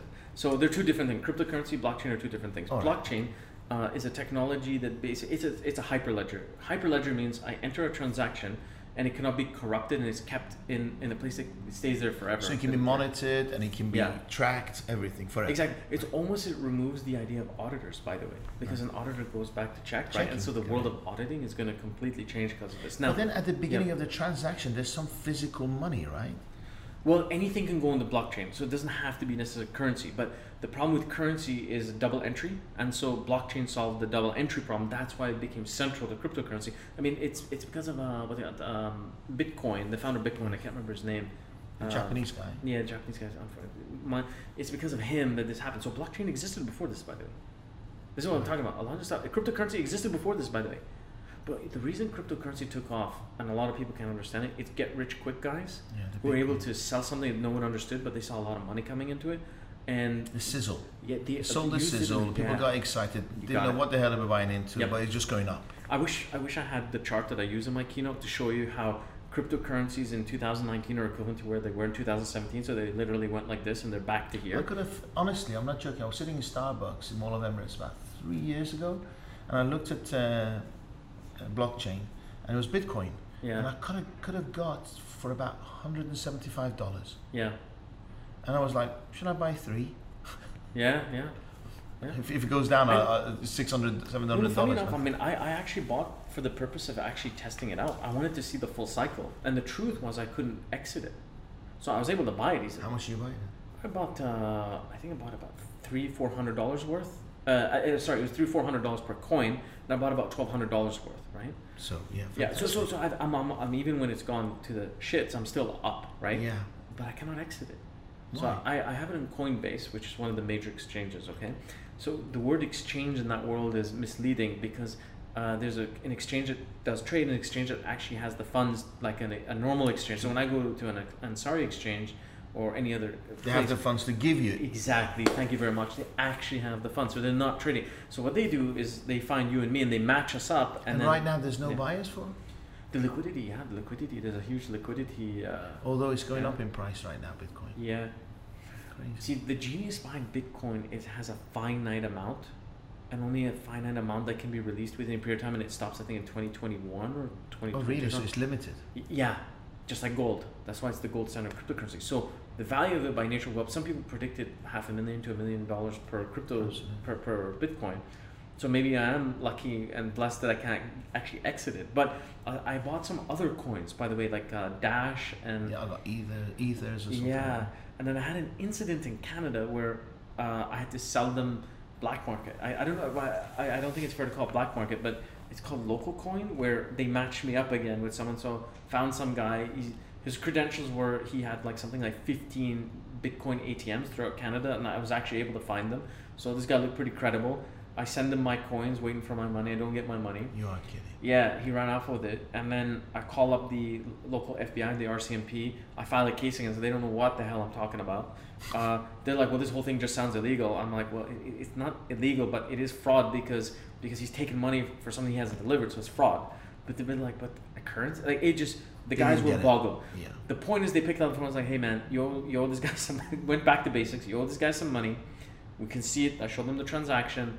You need to pay. He came up with all kinds of technical excuses. They said, "Listen, we'll give you 48 hours. You either get it or you don't." He paid because he had no Good. choice. But but but Paid you back what he owes you, right? yeah, He gave yeah, the coins back. Yeah, gave me the coins back. Yeah, Yeah. And now you yeah. got some more coins that you can't get rid of. Yeah, you, thank you very much. Yeah, So your piggy bank is full. it's full, very full. Yeah. So uh, HSBC actually was about to stop my account while I was doing this, and so my my my uh, it was uh, it was fraudulent. Well, they have a policy against cryptocurrency at that time. I don't know if it's changed. So my relationship manager calls me up and says, "Dude, if you do one more transaction, I'm shutting you down." So he's a friend of mine, and he's like, "What are you doing?" Because he was curious. I said, "Honestly, man, I'm testing this thing out. I mean, the transactions are so small. Twelve hundred dollars. You're gonna stop me on twelve hundred dollars? Shit, I shouldn't be banking with you at all, right? You're not yeah, worth it." small-minded Yeah, small amount yeah. of money, man. We're we're just testing it. He's like, what are you testing? And I said, I'm just testing the whole cycle from acquisition to, to selling it and Yes. what the process and the, and the cost. I mean, 3.9% to get in. There's roughly 1% in the middle for the, um, the, the people that do the mining or whatever it is. And there was another, to find another exchange go to take another 3%. The, the cost is very high. But you know what I did? As I ended up investing in Visa because of this learning. You know why? Because they conduct the most transactions in the world and they have excess capacity to do it. They can turn the, they can flip Wow. the switch Wow. On or off flow. and they become the biggest blockchain company in the world. And the other thing about Visa that you probably don't know, they're probably one of the most visionary companies. They used to do big data, data analytics in the 80s without all the tools we have today. So when the information that they can they have. exactly, so I put, Access to all these billions of people. so I just put my money behind that. Wow. I'm gonna write that down. Thank you. Yeah, That's that Yeah. goes. That's my two hundred and fifty dollars. yeah, Yeah. yeah, yeah, Done. It's been a pleasure. yeah. It's been fun. It's been a pleasure seeing Thank you. you. Thank you so much. Now, Thank if you. anybody listening to this wants to get a hold of you, Sure. how do they do that? So you can go to my website, which is www.nadersabry.com, which is N-A-D-E-R, Sabry, S-A-B-R-Y.com. Or you can follow me on Instagram, which is underscore, and then again my full name, Nader Sabry, E N-A-D-E-R, S-A-B-R-Y. And that's where I'm most active. And YouTube, you just We're going to put yeah. this as Yeah. text on our Sure. video as well. Oh, brilliant. Great. brilliant, It's an brilliant, brilliant. absolute pleasure. And Thank let's you. connect more often, right? Because I have some Let's ideas. I want to. We, we, need to catch up, man. It's been a while. We need to do a five a.m. Well, from, from now till five a.m. Five a.m. yeah, You know, yeah. I don't Make know it a the days are Thursday right. night. Yeah, Make yeah, it a yeah. Thursday night. Done. Exactly. An honor. Thank, Thank you you. so much. Thank you. Thank you, you. Nader. Thank you. Thank you again. Thank you. Bye, everyone.